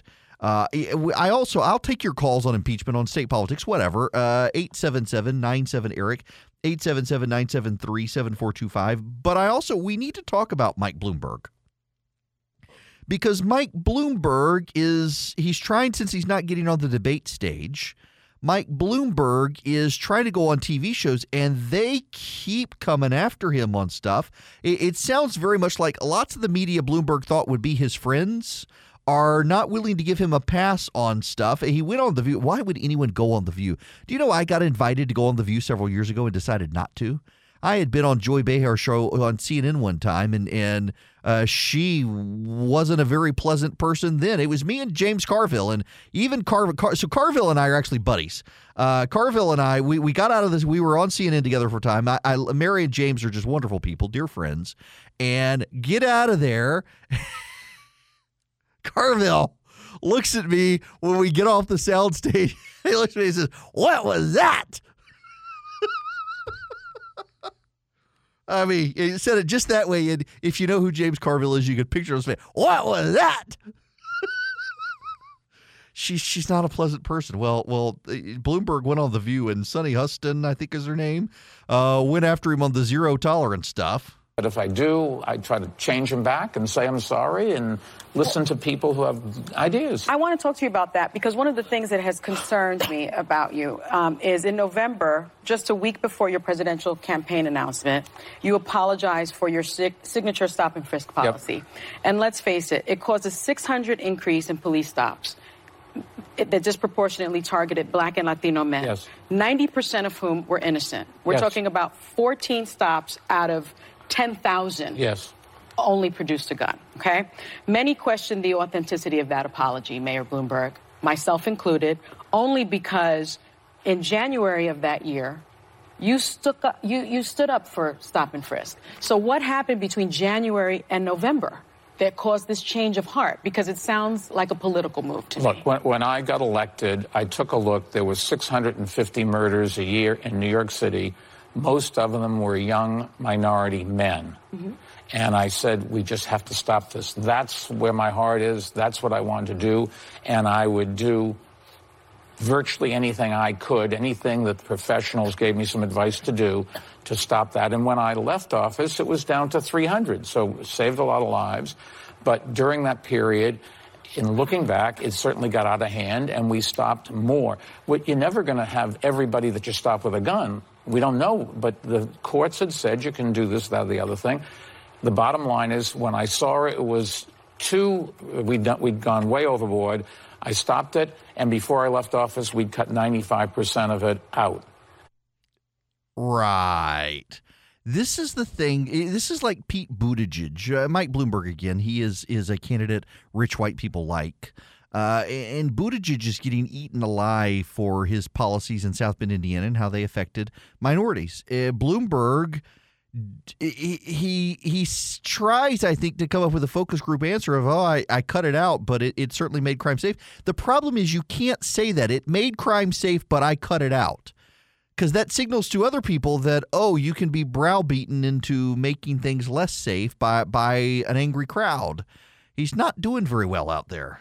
Okay, a quick timeout for a new sponsor I'm actually excited about, but it's confession time in the process of me being excited about the sponsor. So, you know, after all the lung stuff I had several years ago, it took me a long time before I was cleared to actually go back and do serious exercise at the gym. And I finally decided to go back to CrossFit about three months ago. Now, I've been paying for the private lessons instead of going to the open hours uh, because I don't want anybody to see my fat behind working out right now uh, as I'm doing burpees and uh, double unders and all the other awful stuff. Uh, but I'm only going three days a week because it's expensive to do the private stuff. I got to have to do something at home because I got a couple days a week where I got to be burning calories when I'm not doing it. And I was really thinking about the Peloton option, but I don't want to pay a ton for Peloton. And It's expensive. Well, I discovered Echelon, and now I'm really actually pleased that Echelon is a sponsor of the show. It's a live and on demand studio classes in your home. You can use your iPad. Uh, you can put them on your fitness bike. You can put them on, uh, they've got them on the Apple TV or, or your TV. You can stream it. You can get them on your iPad. They've even got one of the mirror options where you can do the exercises in the mirror. Join hundreds of thousands of people, myself included now, uh, getting fit with Echelon. You don't have to pay a ton for Peloton. You can get an Echelon bike today for under a $1,000. So go to echelonfit.com slash Erick. Learn about their limited time free Apple iPad and complete details of the exclusive offer. Echelon, it's your time. Make the most of it and don't go broke doing it. That's E E E C H E L O N. E C H E L O N fit.com slash Erick. Echelonfit.com slash Erick. Y'all, I'm if I can do it, you can do it. It's great, and we'll get in shape together. Hello and welcome. It is Erick Erickson here, the Erick Erickson Show across the state of Georgia. If you use Uber, Lyft, or Airbnb, you're about to get taxed. The legislature has decided to raise taxes on you. There are uh, different studies now coming out on the film tax credit, but there also is the audit. I suspect they're going to put that off. Uh, I am watching the floor camera in the Georgia House of Representatives. Uh, David Ralston, who hates my guts, is up there at the front. Geoff Duncan has just arrived to shake his hand. Uh, by the way, if you want to get rid of the speaker, and you should, because he's a terribly corrupting influence in the state legislature, uh, and he's going to be a hindrance to the GOP in the 2020 race, I encourage you to text the word speaker to 52886.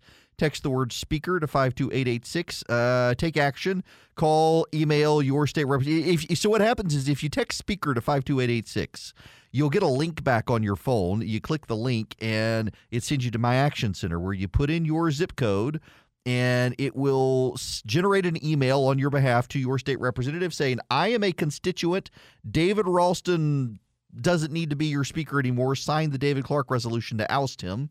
And then if you follow through on it, you'll also see a little phone button, and you click the phone button, and you'll hear my voice say, I'm going to connect you to your state representative right now, and it'll call their office.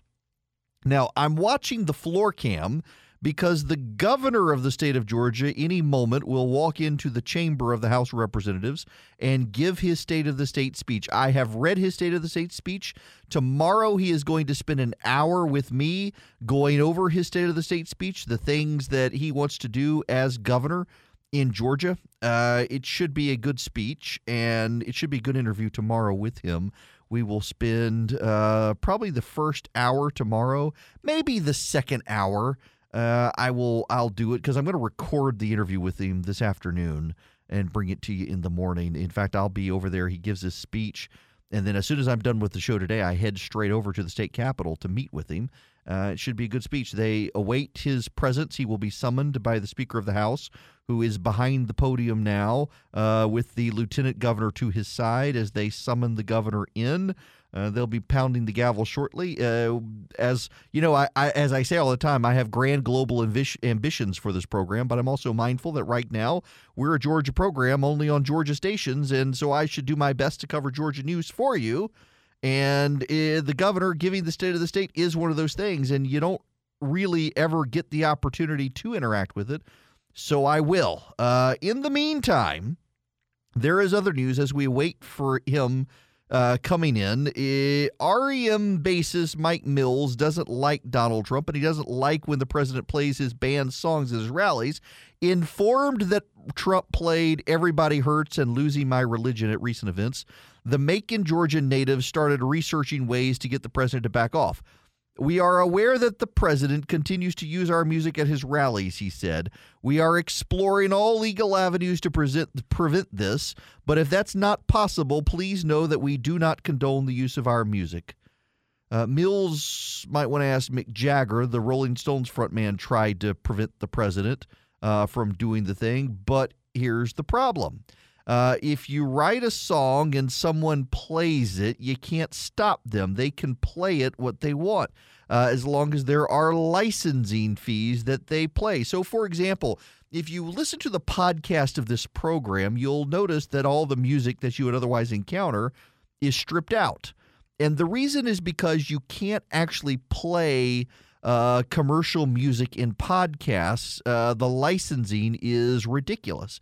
If, but if you listen to a live stream of the program, you can play the music. You have to pay a, a all the radio stations pay a royalty fee to um, the different. There are different outlets uh, that you pay, and the music is covered, and the the artists get a royalty from it. it it's not small, but it adds up over time with everyone p- p- playing it. So, for example, if uh, my opening song is is we, we edited it up and added some stuff to it, but my opening song is, is Arcade Fire's Wake Up. I love Arcade Fire. Uh, and uh, they would hate my guts if they knew that it was my opening song because they are very, very progressive. Uh, but nonetheless, eh, I every radio station that plays my show pays royalty for the music played on the station. If, if you play 10 seconds of music, the radio stations are obligated. Uh, now, the judiciary is entering the building here. I see Steve Dillard, my friend from down in Macon. He's the uh, chief judge of the Court of Appeals. There's the the Georgia Supreme Court coming in. We will bring the governor's speech to you live as this happens. Now, one one other nugget of state news for you. Um, so House Bill 736 has been entered, uh, filed. It is authored by Dave Belton. He is from Buckhead, North Atlanta. It would offer student loan forgiveness to teachers who work in Georgia's worst performing schools. The Georgia Federation of Teachers uh, wants language in the bill changed or wants the measure killed. Let me read you. This is he wants to do student loan forgiveness for teachers in Georgia, but the Georgia Federation of Teachers doesn't want it. Let, let me read you what they say. We believe the bill as written will continue to bolster the charter school industry. Although the the American Federation of Teachers was a major proponent of charter schools, Georgia charter schools are mutations of what those professional educators and teacher leaders had in mind. Language that allows teachers assigned to turn around schools to receive loan forgiveness should be changed to teachers assigned to Title I schools. In a capitalist society, unfortunately, the economically disadvantaged will always exist. Wait a second. In a capitalist society, the economically disadvantaged will always exist, but there will be less of them than in a communist society, you idiots. Schools should be great equalizers. In the United States, public schools have helped to create the middle class. The correlation between poverty and student success is glaring. So, so to put this in perspective, Georgia Republicans are considering loan forgiveness for teachers who teach in failing public schools in the state of Georgia, if you're willing to accept the challenge of going in and teaching in in tough public schools in the state, Georgia is willing to forgive your loans. And the Georgia Federation of Teachers wants it killed because because charter school teachers could benefit that is just to me a little bit of insanity that they would punish teachers who choose to work in a charter school.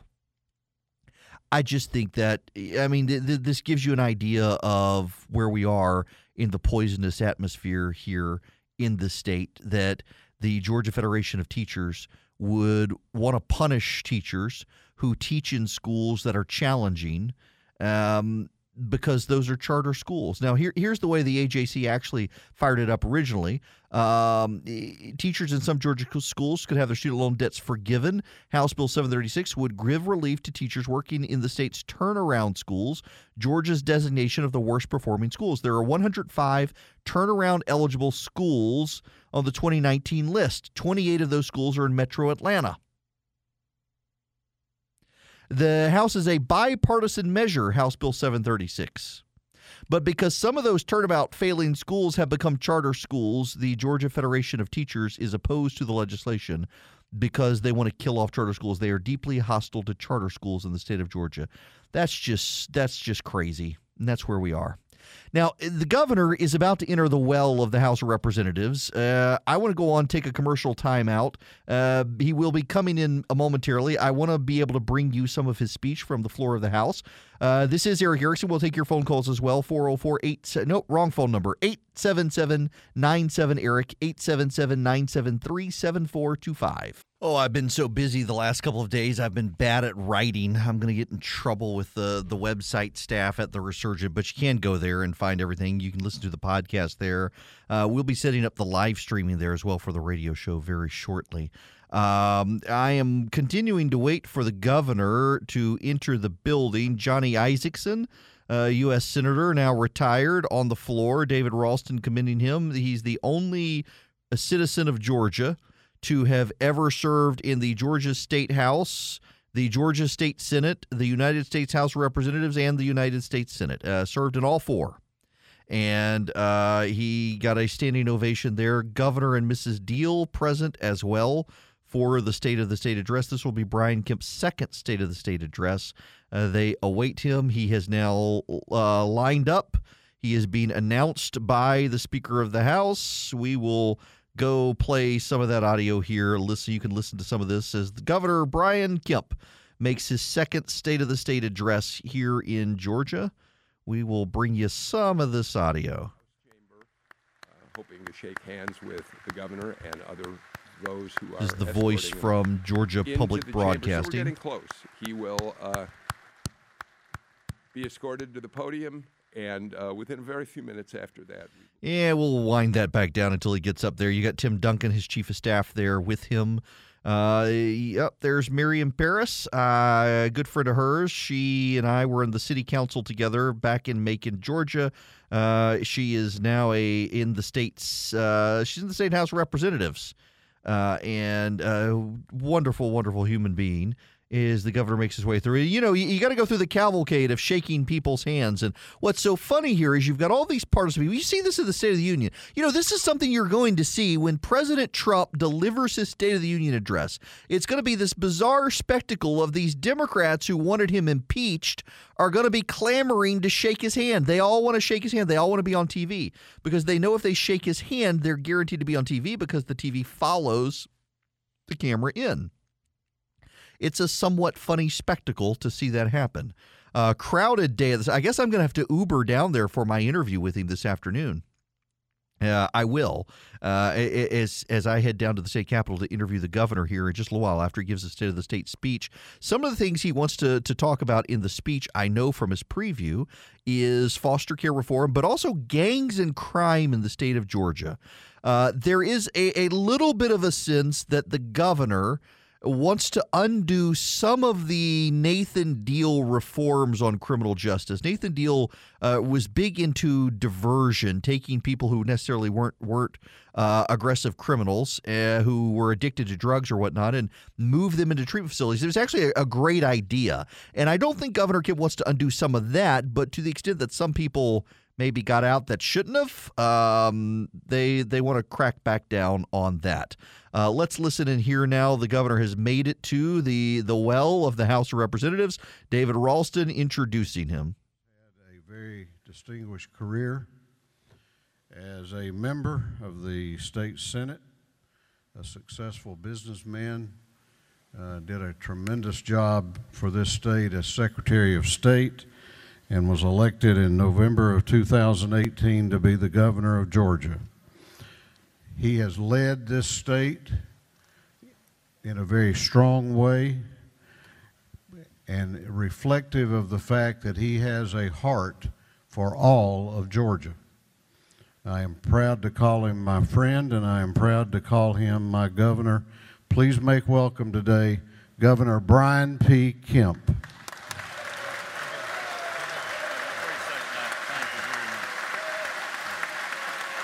And the speaker vacates the podium. Thank you all. And the governor begins the State of the you. State. His second State of the State speech as governor of the state of Georgia. Oh, thank you all so much. Thank you very much. Thank you. Thank you very much. Appreciate that. Thank you. Thank you all very much. Thank you very much. Thank you for the kind introduction, Mr. Speaker. Lieutenant Governor Duncan, Speaker Ralston, Mayor Bottoms, Governor and Mrs. Deal, President Pro Tem Miller, Speaker Pro Tem Jones, and members of the General Assembly. Constitutional officers, members of the judiciary, members of the consular corps, and my fellow Georgians. During my first State of the State speech, I talked about a wise builder who put his house on a sure foundation. The rain and the winds came, the floodwaters rose, but the house stood firm. I tipped my hat to Governor Deal and those lawmakers that came before me, those who poured the concrete and laid the footings, hardworking Georgians who left this place better than they found it. One year ago, I urged those in this room, in this historic space, to join me in building a safer, stronger, and more prosperous state. A state where small businesses are empowered to grow, invest, and thrive. Where government is responsive and effective. A state where health care is affordable, accessible, and where the rights of the unborn are protected. I ask lawmakers, both Republicans and Democrats, to join me in the fight for Georgia's future, to crack down on gangs and sex trafficking, to invest in education and our educators, to stand up for our values and those we value, to put politics and partisanship behind us and unite for the greater good. Over the last 12 months, we have realized incredible success and endured hardships. We have seen the fruits of our labor and we have seen the power of God's providence. In 2019, we stood together on the construction site, building on a sure foundation. I'm proud of what we accomplished, but there's still more work to be done. As your governor, I have been honored to travel this great state. And everywhere I go, I start out by saying the same thing. It is a great time to be a Georgian. Wouldn't you agree?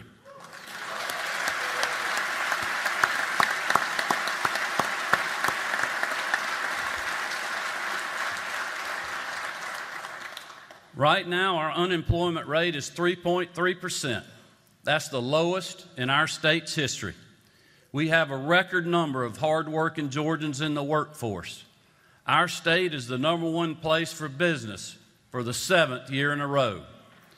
During the last 12 months since I addressed this joint session, we have added over 64,000 private sector jobs. Of the 371 economic development projects announced by the state in 2019, 79% of them were outside of Atlanta, in communities like Cairo, Cartersville, and Commerce, creating economic opportunity no matter what your zip code. The state of the state is strong, and folks, we are just getting started.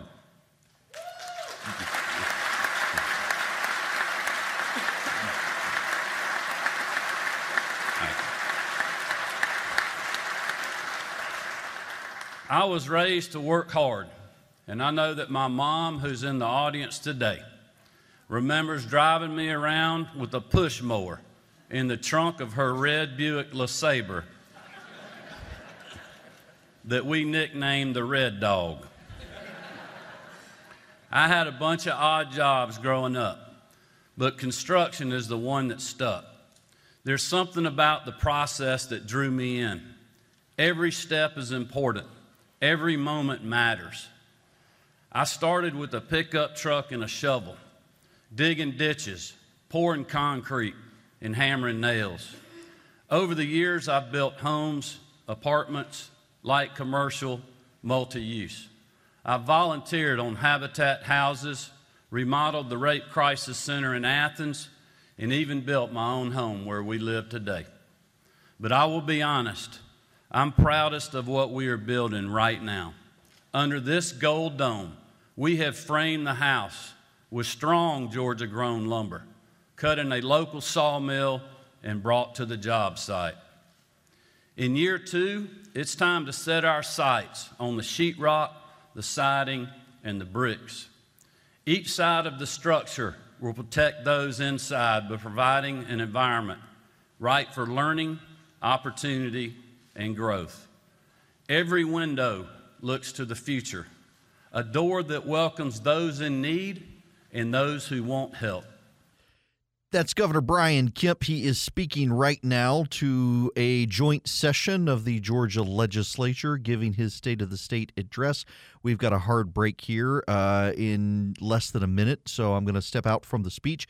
I assume he'll still be speaking when we come back. We will go back to it for a little bit, and he will be with me for an hour tomorrow on the radio talking about the themes of his speech today economic strength for the state, creating jobs outside the Atlanta area, getting tough on crime in the state, helping local communities, dealing with foster care, and increasing technology across the state of Georgia. Some of the issues that he's expected to address today in his State of the State speech uh, happening right now in the Georgia legislature. We will get back to that speech here after this commercial break with this here radio station you're listening to me on.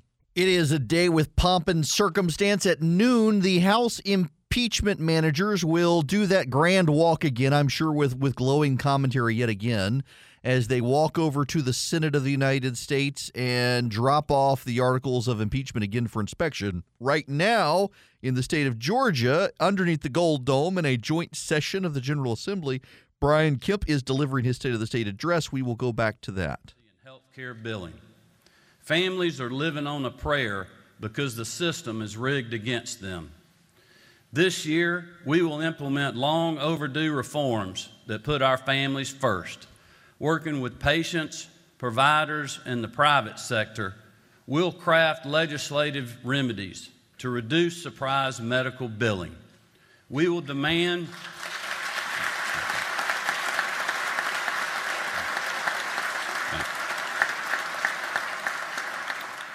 We will demand transparency, embrace empathy, and insist on fairness.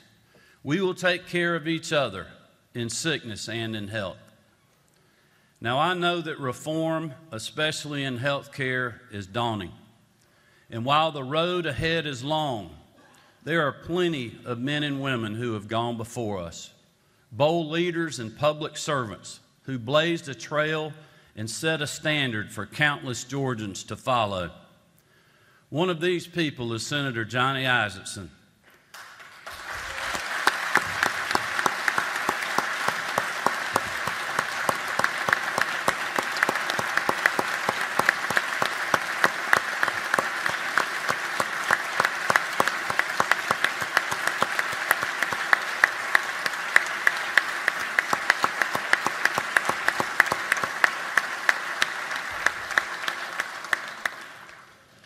A pioneer of the Georgia Republican Party, Johnny Isakson is a man of character and incredible determination.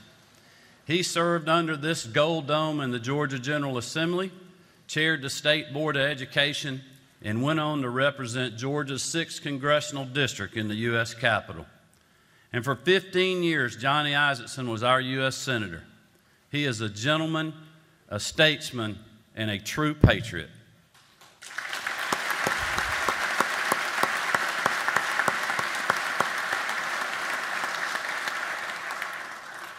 Like you, I was incredibly saddened when Johnny announced that he had Parkinson's disease, and again when he called to announce his retirement from the U.S. Senate.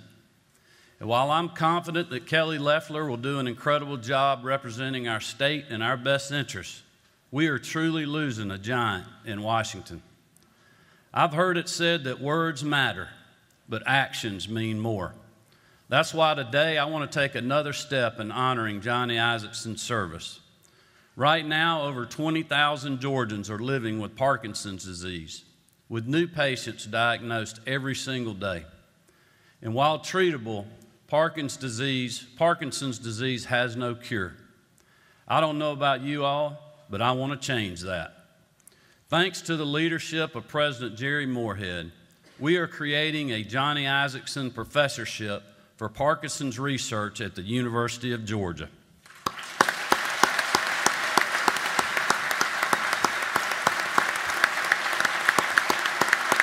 Standing ovation there for the governor and for Johnny Isakson on that news. A PhD level Parkinson's Research Professorship at the University of Georgia. Yeah, it's going to be great. We got to figure out how to do it. Figure out how to do what he says on the hot mic.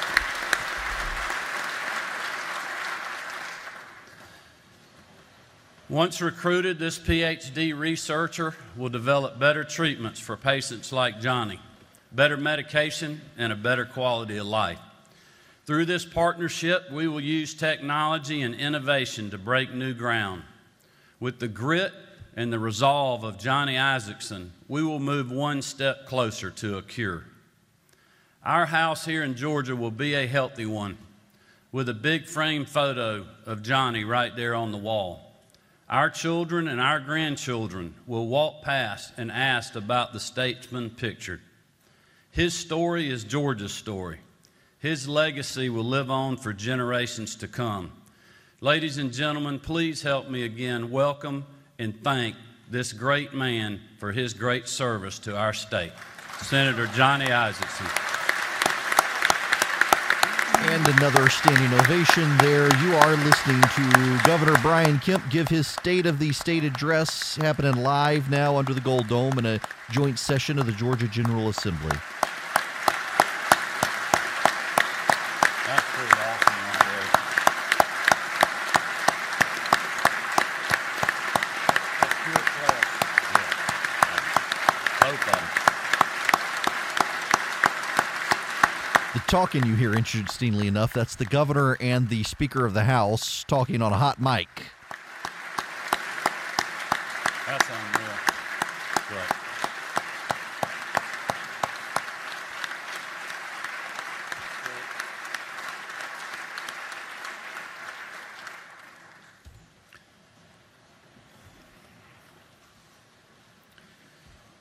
While Georgia is experiencing historic growth, we have a statewide threat that undermines our safety and our future. Here it comes.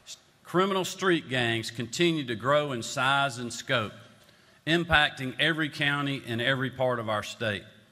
These organized crime units are flooding our streets with weapons, violence, and fear.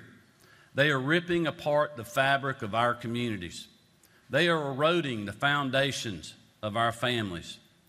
This year, with your help, we launched the Anti Gang Task Force at the Georgia Bureau of Investigation.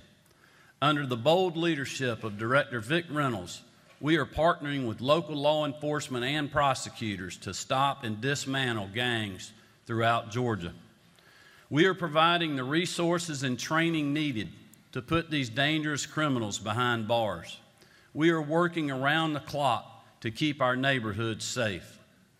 While Georgia already has tough gang statutes on the books, there's more that we can do to stop violence from taking over our state.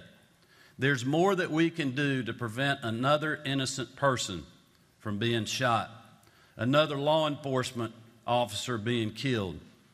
And while some in the media refuse to acknowledge the gang crisis, I don't have to convince Deborah Ryder.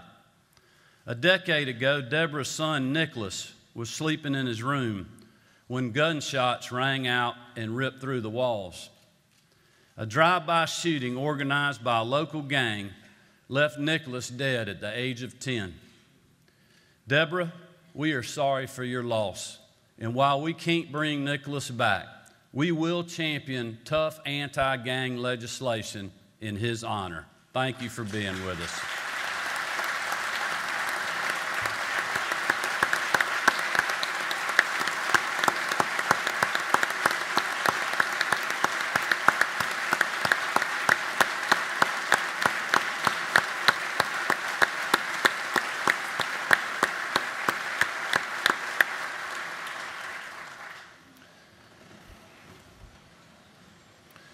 This session, we will empower law enforcement and prosecutors so these people will get the justice that they deserve.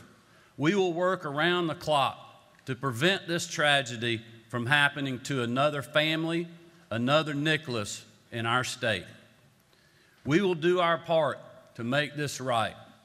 Ladies and gentlemen, please help me thank Deborah again for her service and her relentless commitment to honoring her son's life. Thank you for being with us today.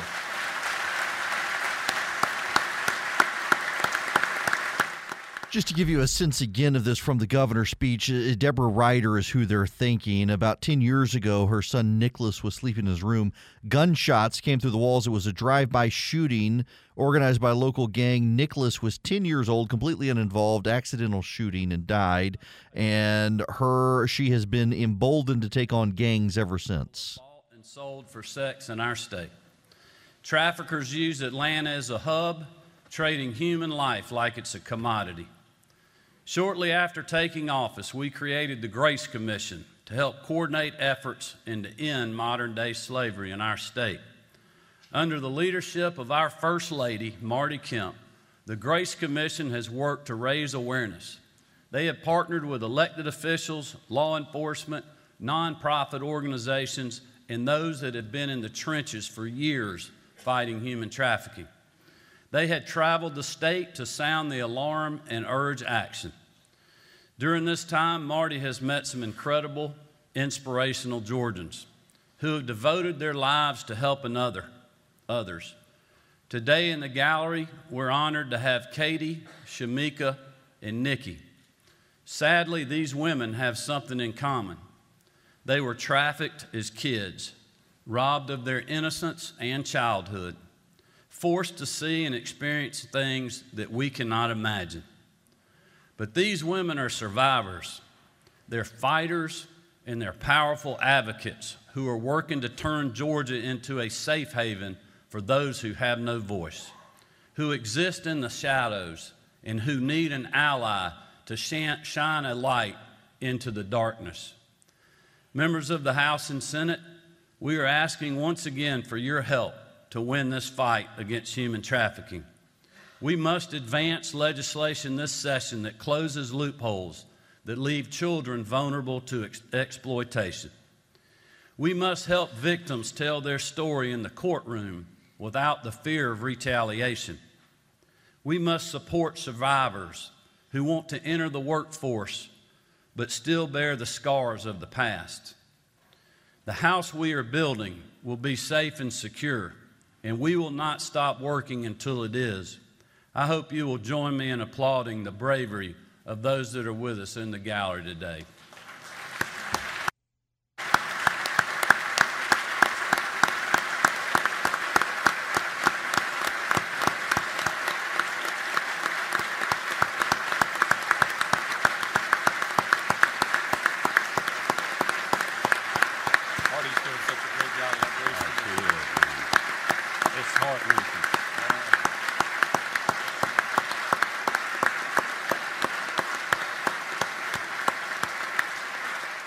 I'm trying to be good with my clock management here as well. The governor, uh, he's got a few more minutes left in his State of the State speech. I'm going to go on and, and jump out of it, not because I want to, but really because we've got clock management we've got to deal with here on the show as well. Uh, he does, he is about to go on and uh, note again that Georgia is a state that values life uh, a simple statement in defense of the, the fetal heartbeat legislation. And he will say, as a pro life governor, I believe we need to protect the unborn and the born.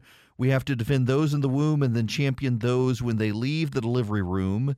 It's incredibly sad how many children are abandoned in our hospitals, hundreds every year, living, breathing babies, discarded, forgotten, innocent and full of potential, now wards of the state. Uh, he will cite Governor Deal as making incredible progress in updating adoption laws and say he wants to triple the adoption tax credit from 2,000 to $6,000 to help parents offset the cost of adoption and lower the adoption age from 21 to 20 from 25 to 21 so more qualified Georgians can adopt and more children can be placed. He also wants to launch the Family's First Commission so they can begin to change the way the state's foster care system operates and serve the most vulnerable among them. Again, uh, Governor Kemp's going to be joining me for an hour tomorrow uh, to talk about all this here on the program. But having spent so much time in the state of Georgia today with the lieutenant governor and the governor's state of the state speech, there is more happening in Washington today. We need to get to and out on the campaign trail. We're going to go and take a time back, time out, and we will come back with uh, what's going on in D.C. and more on Mike Bloomberg trying to suck it up to progressives on the View. Uh, let's see. It would help if I actually turned my sound on now on my laptop so I can push this button and take a commercial timeout. Well, a short time ago, this happened on the floor of the United States Senate while Governor Kemp was speaking. House Democrats said over and over that they recognize the gravity and the seriousness of this action. And of course, they had only come to it reluctantly. Well, nothing says seriousness and sobriety like handing out souvenirs. As though this were a happy bill signing instead of the gravest process in our Constitution. This final display neatly distilled the House's entire partisan process into one perfect visual. It was transparently partisan performance from beginning to end. That's why they sped through a slapdash inquiry in 12 weeks when previous presidential in- impeachments came after months, if not years, of investigations and hearings.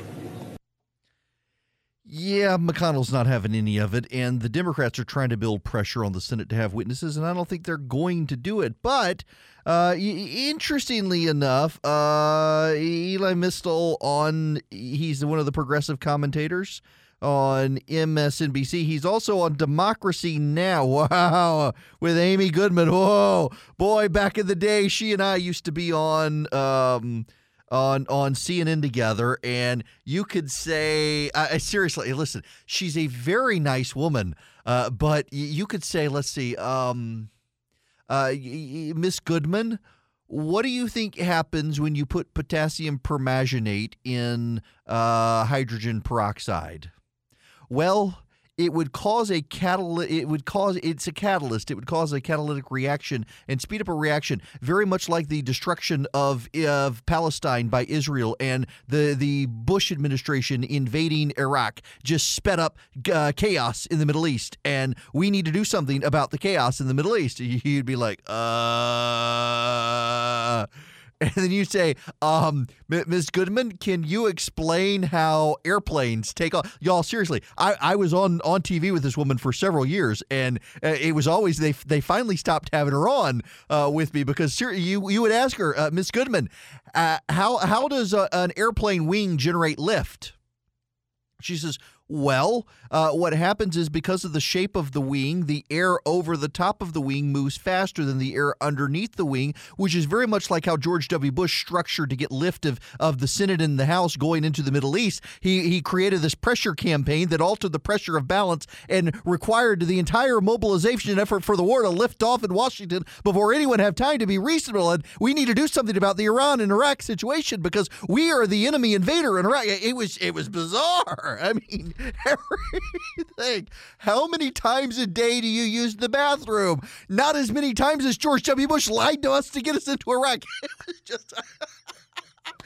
everything was about that so but she's got a she's got this uh it's kind of like um a cable tv access show democracy now and and this guy was on there listen to this uh, uh, uh, Hill, uh, uh, Fiona Hill, um, people who saw it but didn't speak directly to the president. Only Sondland spoke directly to the president throughout the House inquiry. Now, in the Senate trial, we should be able to hear from people who spoke directly to the president. That includes Bolton, and to me, that includes Mick Mulvaney. Mick Mulvaney is the one who put the stop on the money. If Trump had a good reason for that, Mick Mulvaney is the one who can say so or not. So these are the people that I that I want to hear from. Um, these are, I think, the people that the, that the American people deserve to hear from. And on the flip side of this, I mean, you you brought up off air um, the Cruz, the Ted Cruz, uh, what he thinks is a poison pill. Like reciprocal witnesses. If if, if you get to call uh, your guys, then we get to call Hunter Biden. Man, bring it on Hunter Biden, come on down. I'm not. You you want to trade Hunter Biden for Bolton and Mulvaney? Please bring it. I, I have no problem with Hunter Biden being forced to testify. Hunter Biden's just going to have to take one for the team right? He, it's it's it's not relevant. It's not appropriate. It's part of the Republican shell game that they're running. But like, uh, but Hunter Biden can can I, I will make that trade every day and twice on Sunday. Do you think? I, I have no idea what they, they they the voiceover there was for the um, for the, the the Biden stuff. But so they're they're willing to have. Do they see? Here's the problem.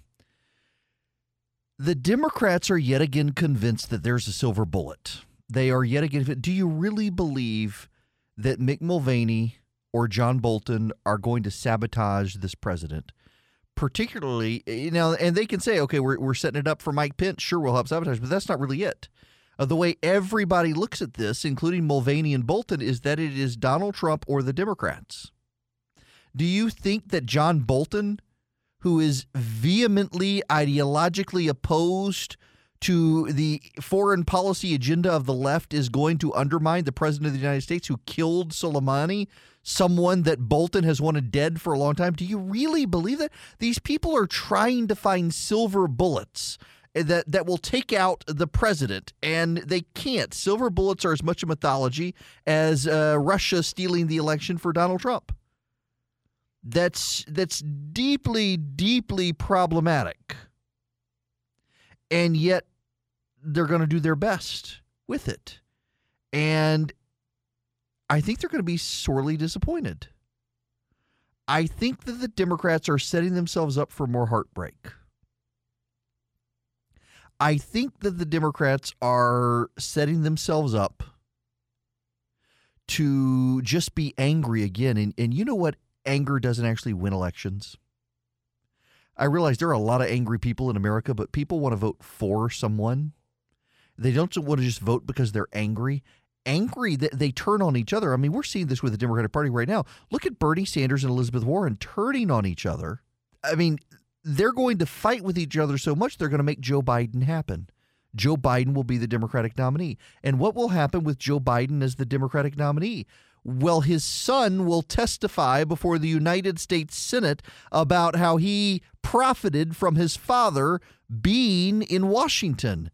And they don't think this is going to hurt Joe Biden. Yes, it is. This is going to be a spectacle that plays out over the coming weeks, and we will be here to enjoy the spectacle with you.